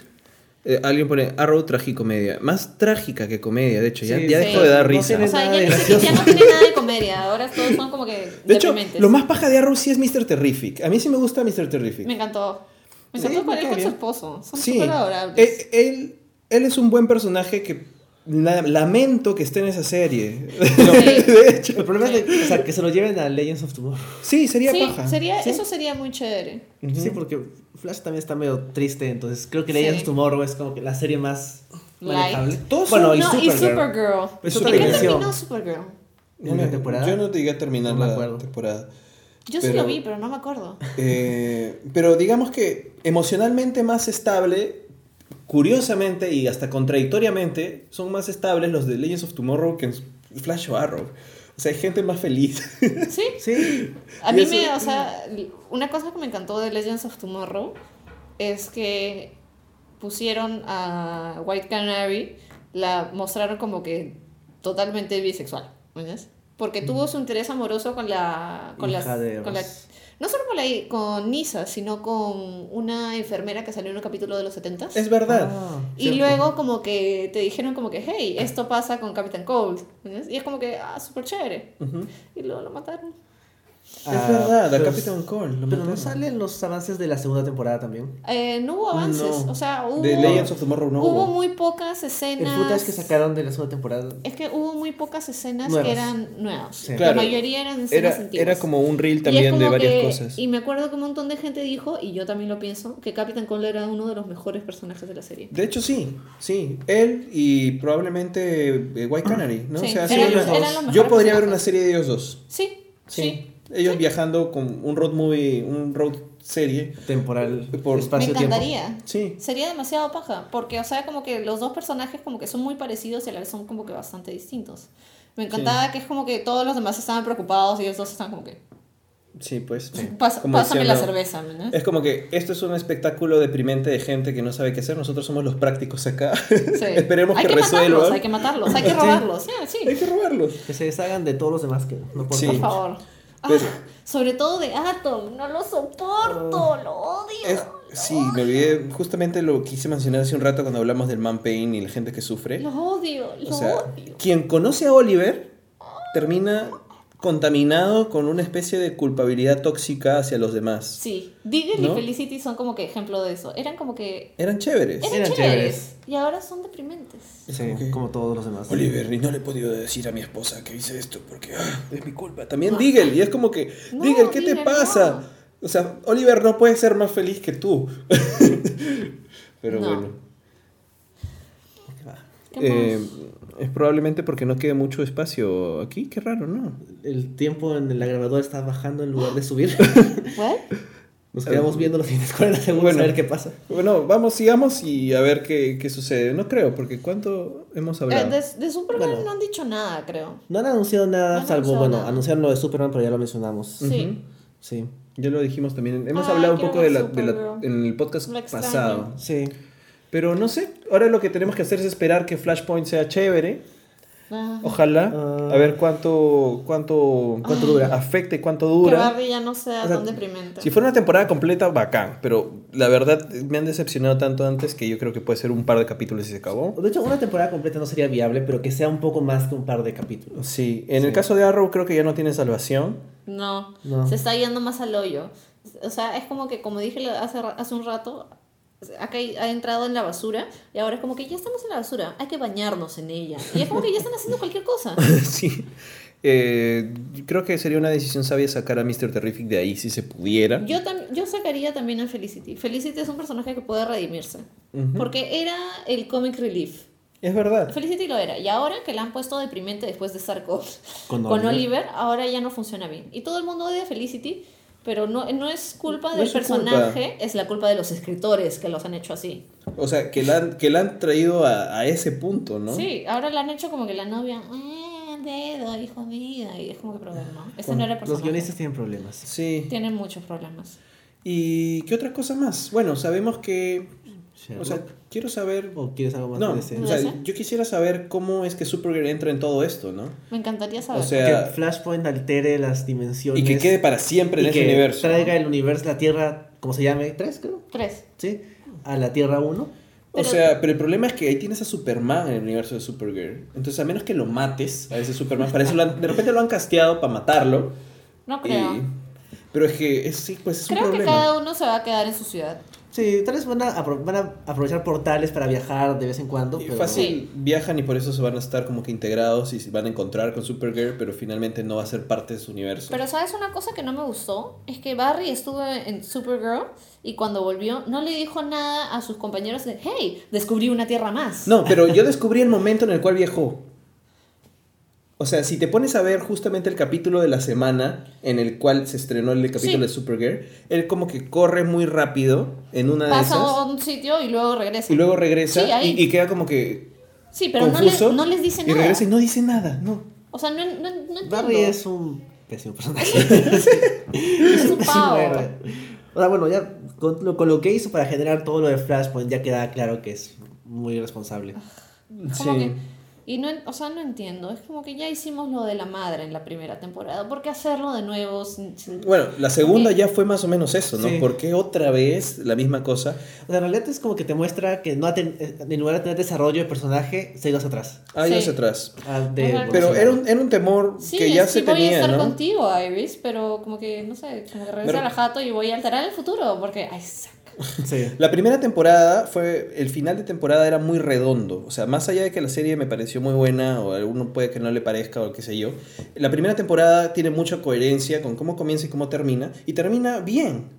El punto que el personaje crece y toma una decisión súper difícil, súper madura. Sí, entonces el siguiente paso es hacer algo mucho más difícil y ponerlo el personaje en un nuevo status quo y que sea una cosa que tenga que crecer más. Claro. Y sigues avanzando en temporadas, en temporadas, en temporadas. Que hay un progreso del personaje. Aquí se fueron para el otro lado, no les importó.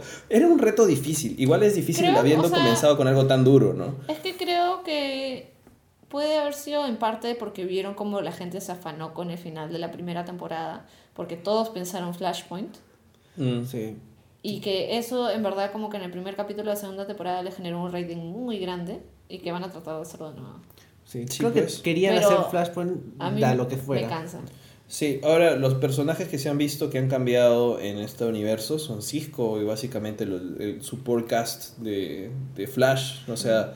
Claro, pero ¿quién más podría cambiar? Iris, O sea, yo lo que dije en la temporada, en el podcast anterior, es que maten a Oliver y que pongan a su papá como Green Arrow, como si fuera Batman en este universo. Sí. Sin Oliver toda la temporada. No, ya Green Arrow es Batman. Es alguien más deprimente que Batman.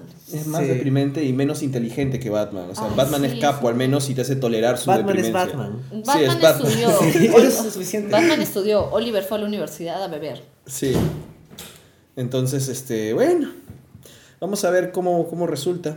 Ojalá. Sí, ahí no tenemos muchas esperanzas. No. Extrañamente ahora la parte cinematográfica de DC nos trae esperanzas y la parte televisiva es cualquier cosa. Es verdad. Antes nos gustaba más las series que la posibilidad de pelas. Sí. Creo en verdad que van a cancelar a Arrow después de esta temporada. Ojalá, pucha, para que no sigamos sufriendo. Es como que ese meme donde es como que los Simpson y están pateando a alguien en el piso y es como que ya, déjalo morir.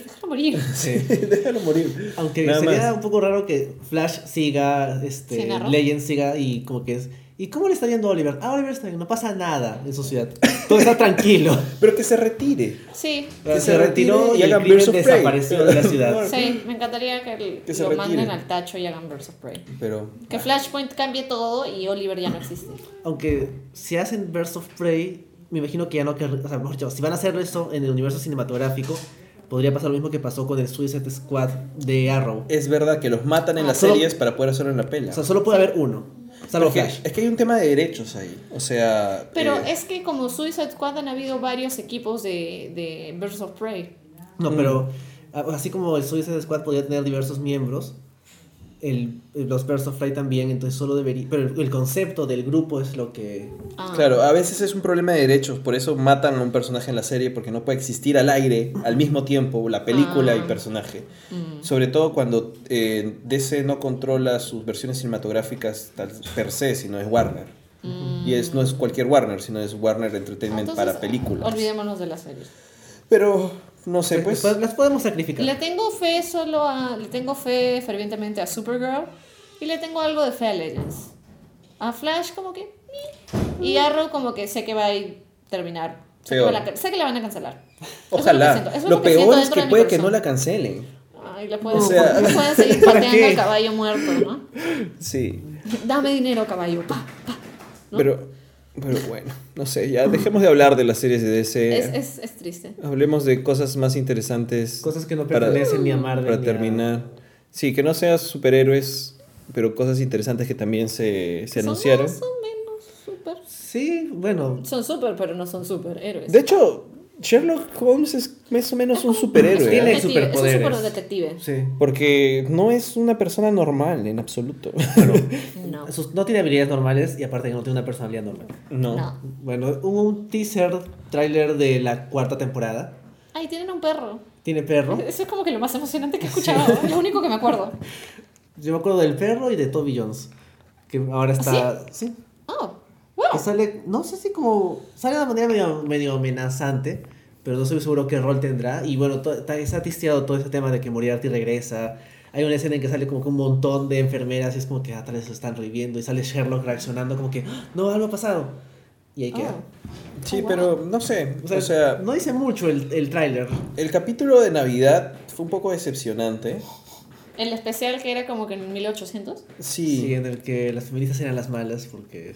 Son malas. Sí, feministas malas porque son... Otra vez con ese cliché. Sí, ese episodio fue vergonzoso. Ya nos hemos peleado por eso, pero... Sí, o sea, fue interesante hasta cierto punto. O sea, era como que ibas avanzando, te dan la revelación y luego te dicen, las mujeres son malas, por si acaso. Entonces, y despiertas Sherlock. Eso es como que están como que empujándolo también para los fans que juntan a Sherlock con Watson. ¿Supongo? No sé, la verdad. No tienes la idea de la cantidad de... O sea, hay mucho fandom, sí hay, pero no sé si el capítulo no creo que quisiera eso. Simplemente es malo el capítulo. O sea, no es que tuviera un fin escondido. Sí, o sea, básicamente es un mal capítulo. No lo pensaron tanto. No.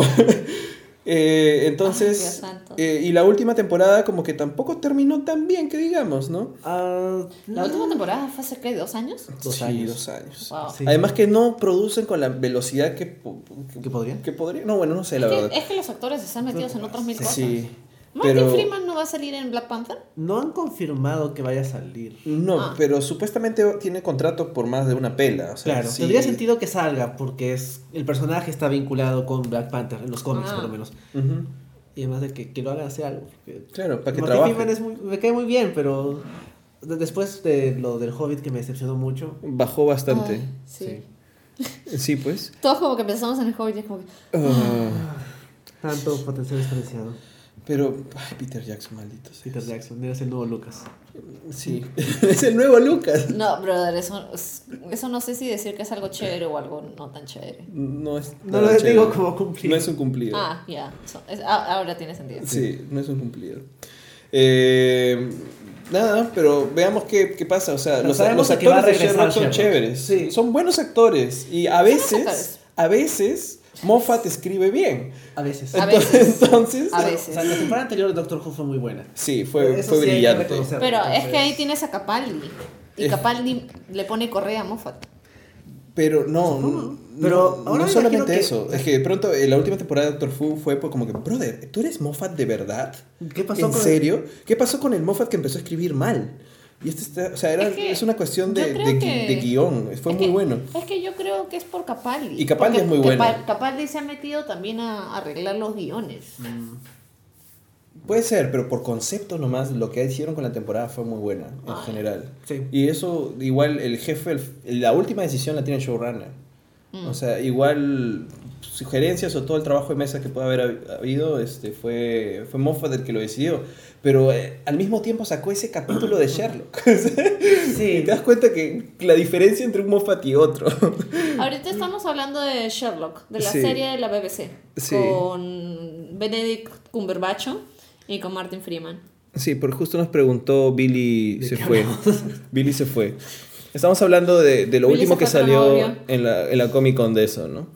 Entonces... Porque sacaron un tráiler. Esperemos que sea paja. Esperemos porque es una temporada, es una serie esperadísima. Esperadísima. Sí, son dos años de demora teatros. Mucho en producirse, entonces genera mucha expectativa. Además que los actores están en cualquier otro proyecto, pues. Sí, el problema con la expectativa es que, o sea, como es tan espaciado, te genera más expectativa de que cumpla el hecho de que tienes que esperar 2 años por unos 4 capítulos. Y eso ya los condenó la temporada pasada porque no todo el mundo, pero hubo mucha reacción negativa al episodio inicial de la tercera temporada. Que es lo que supuestamente iba a explicar cómo sobrevivió Rainbow Falls.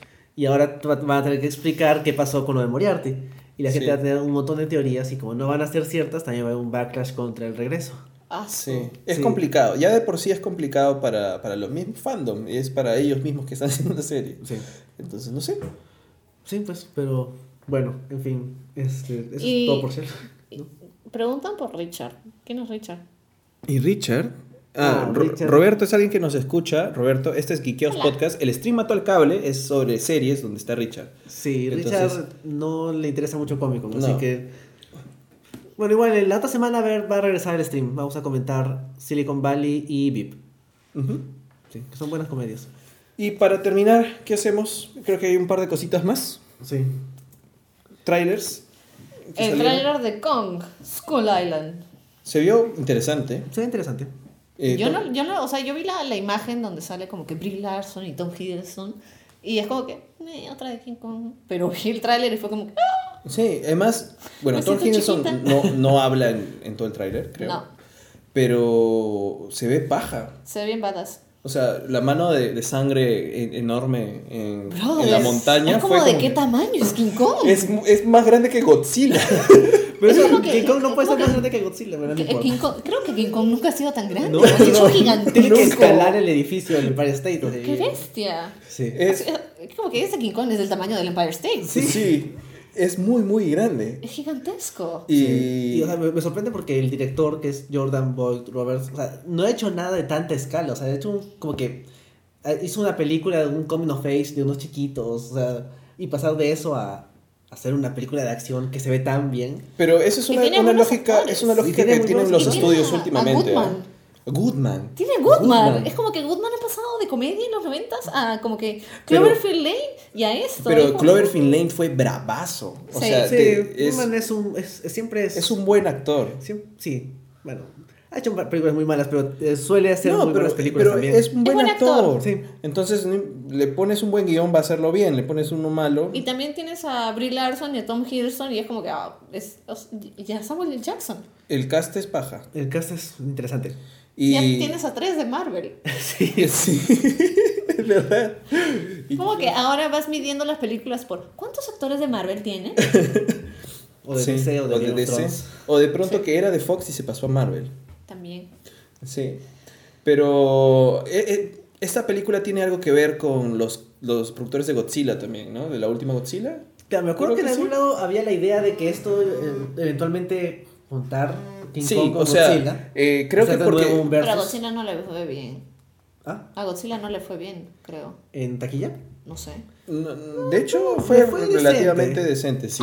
No fue un fracaso. Y la crítica fue... Pero no es algo como que crossoviable fácilmente, ¿no? O sea, me refiero porque el Godzilla de ese Godzilla fue más de la historia de esta gente, de los personajes principales, y que Godzilla los unía. Era una comedia romántica con de Godzilla. Quicksilver buscando a la Bruja Escarlata. Sí, claro. Que ya había incesto ahí de por sí. No como en Ultimate. Brother, ala.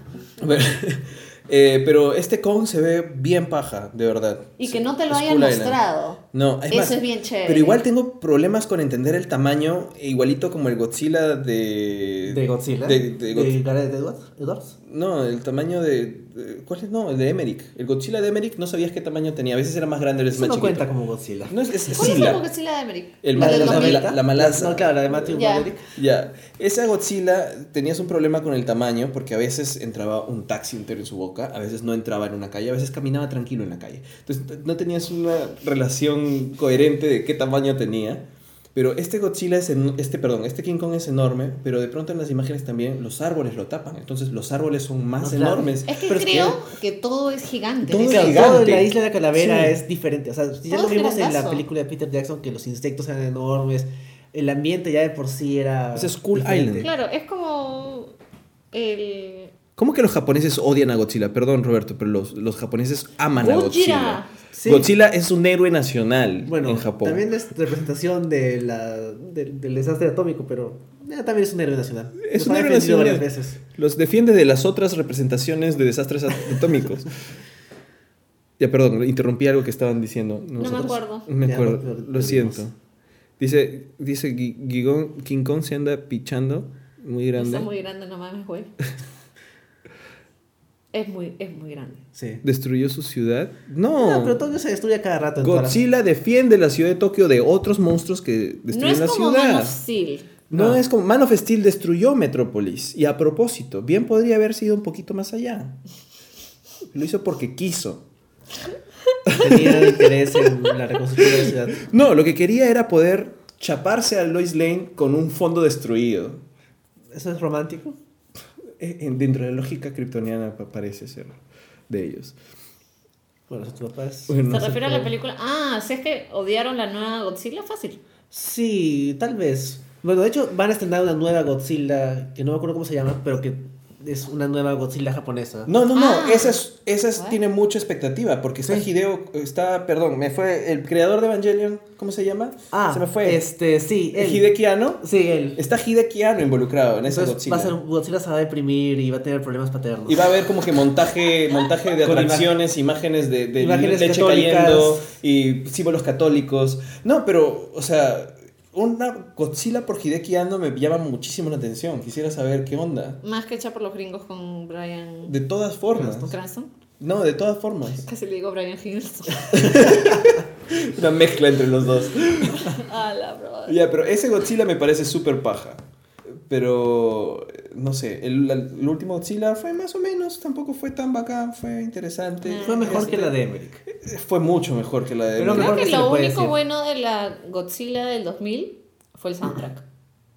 No me acuerdo. Jamiroquai. Ah, bueno.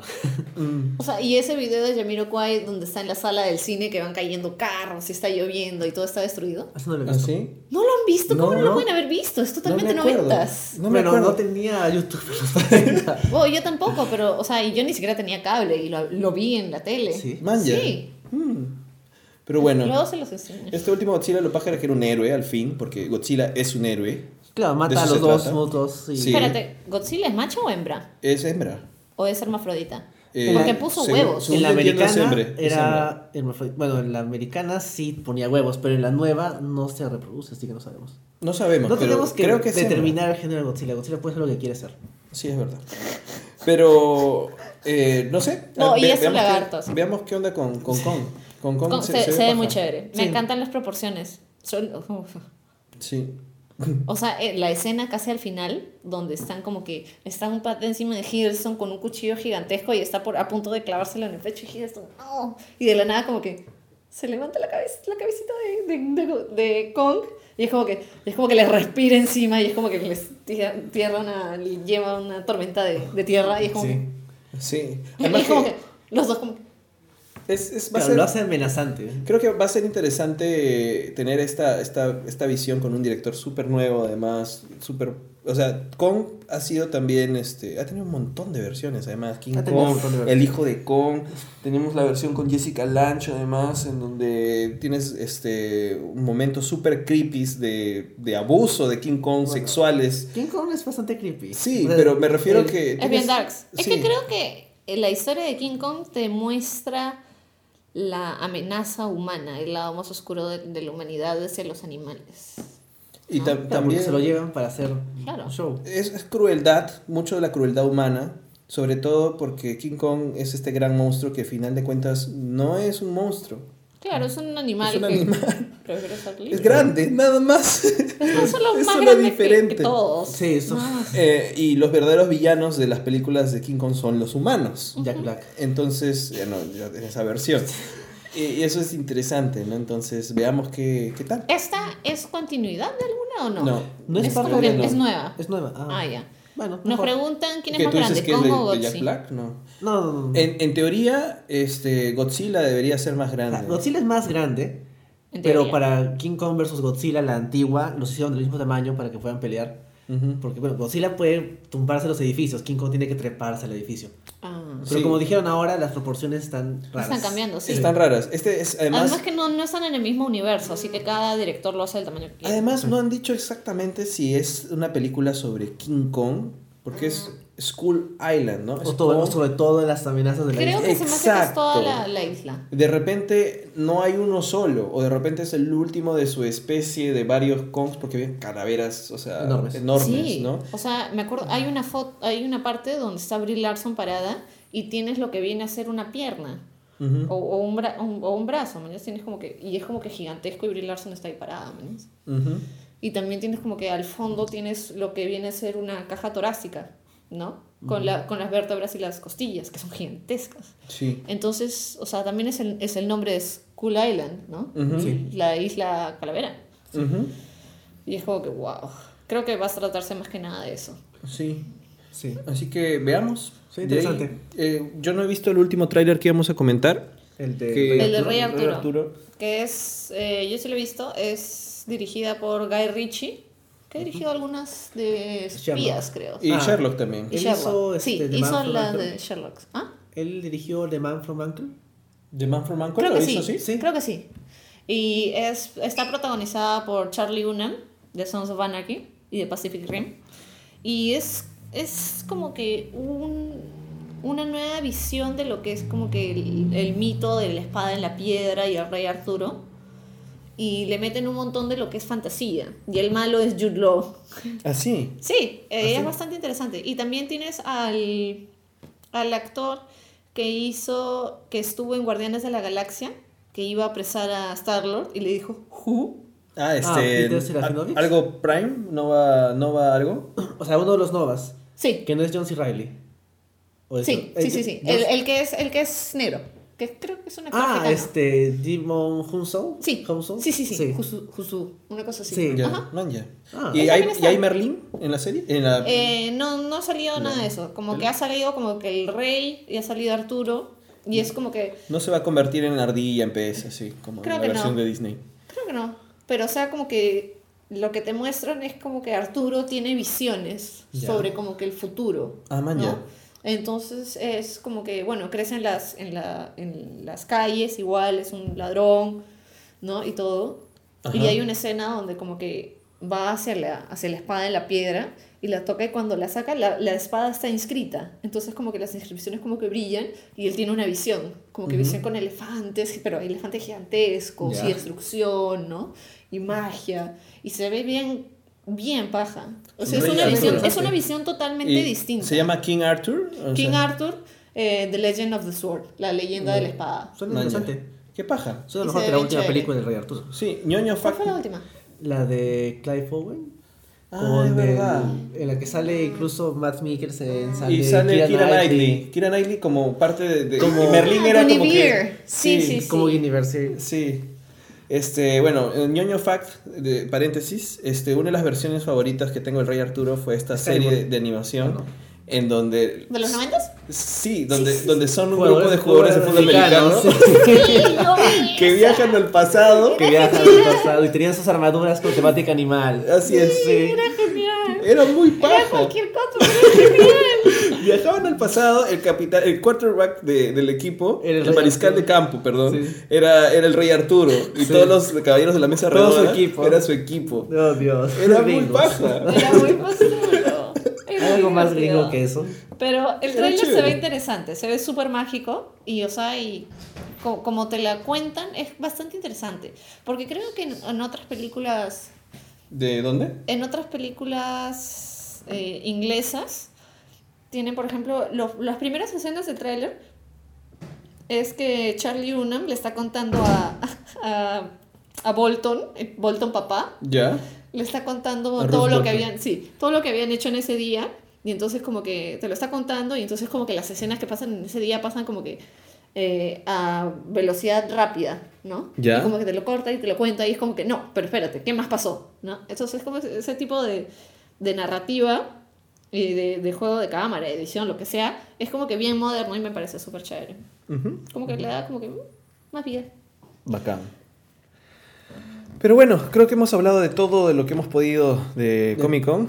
Sí. De hecho hay un montón de cosas que no hemos comentado. Cine y tele. Sí. O sea, no hemos comentado los Eisner, que también se entregaron el viernes. Es verdad. Noche. John Barrowman estuvo como Squirrel Girl, como Harley Quinn y como el de Futurama. Seth Brannigan. Y entregando los Eisner. Ver a Jerome Barrowman haciendo tanto cosplay hace que piensas que ya has visto todo en la vida y puedes morir feliz. John Barrowman es demasiado hermoso. Siempre hace cosas divertidas. Es muy divertido. Hace cosas geniales. Quiero que sea mi amigo. Quiero que me adopte. Pero hemos grabado 2 podcasts con todo lo que hemos podido de Comic Con. En los Eisner ganaron Gabriel Bá y Fabio Moon. Le ganaron justamente a la gráfica peruana que está nominada. Son brasileros. Son 2 gemelos brasileros que hicieron una adaptación de un libro brasilero que se llama Hermanos. Sí. Y ganaron por esa como mejor adaptación. De hecho, vinieron hace unos 6 años. Yo también tengo mi autógrafo de los 2. Super fanboy de... Somos fanboys de los hermanos. Sí, son muy pajas. De hecho, yo los tengo en Facebook. Sí, los stalkeo. Yo también. Pero bacán. Y Jason Aaron ganó varios, o sea, como mejor es escritor. Es bueno porque Jason Aaron es un muy buen escritor. Es el que escribe actualmente el cómic de Thor versión Jane Foster. Uh-huh. ¿Ah, sí? Sí. Ah, ¿y ganó por Thor? Ganó por todo lo que hace. Incluido Thor. ¡Qué lindo! ¡Qué hermoso! Porque Thor está demasiado interesante. Sí, está Thor, muy interesante. Jane Foster es muy buen cómic, es genial. Es increíble, sí. Es hermoso. Ni se extraña el otro Thor. No, pero van a sacar un número de Thor. Sí. Van a sacar, pero como que Thor Unworthy, porque es Unworthy of Mjolnir. Claro. El martillo lo tiene Jane. Sí. Quien de verdad lo merece. Sí. Sorry, pero... Así que... Sorry, not sorry. Bueno, terminamos entonces. Ha sido largo. Gracias por quedarse a escuchar los que están. Gracias por escucharnos. Gracias a todos. Saludos todavía a Roberto, Billy. Billy se fue o Billy se quedó de repente con nosotros. Yo también acabo de hacer el mismo chiste. Y respondió, no, sigo aquí. Y gracias por esto. Gracias, Adriana, por estar aquí. Acompañarnos, Adriana, nuevamente. Ella la pueden encontrar También pueden encontrar en el Dinosaurio Paradójico o en AKA Trish con doble H en Facebook y Instagram. Enrique, gracias también. Gracias por invitarme, Roger, a mi casa. Sí, a grabar. Vamos a tener podcast de stream a cable igualito de series. Ya las anunció Enrique. Sí, ya están listas. Te las paso más tarde para que las editen. Y Silicon Valley. Sí, vamos a estar también colgando algunas notas. Vamos a subir este podcast en audio para que lo puedan escuchar los que no han visto en vivo. Sí. Y pueden seguirnos siempre en el Facebook de Geekeados. Tenemos Instagram, tenemos Twitter, SoundCloud. Y SoundCloud. Están todos los podcasts. En el SoundCloud tenemos un montón de programas en audio que pueden escuchar de distintos temas, no tanto de películas como series. Así que, bacán. Gracias. Gracias por escucharnos. Chao. Gracias, Roy. Gracias. Gracias a todos. Gracias por invitarme. Tienes los honores de... ¿Cómo se paga?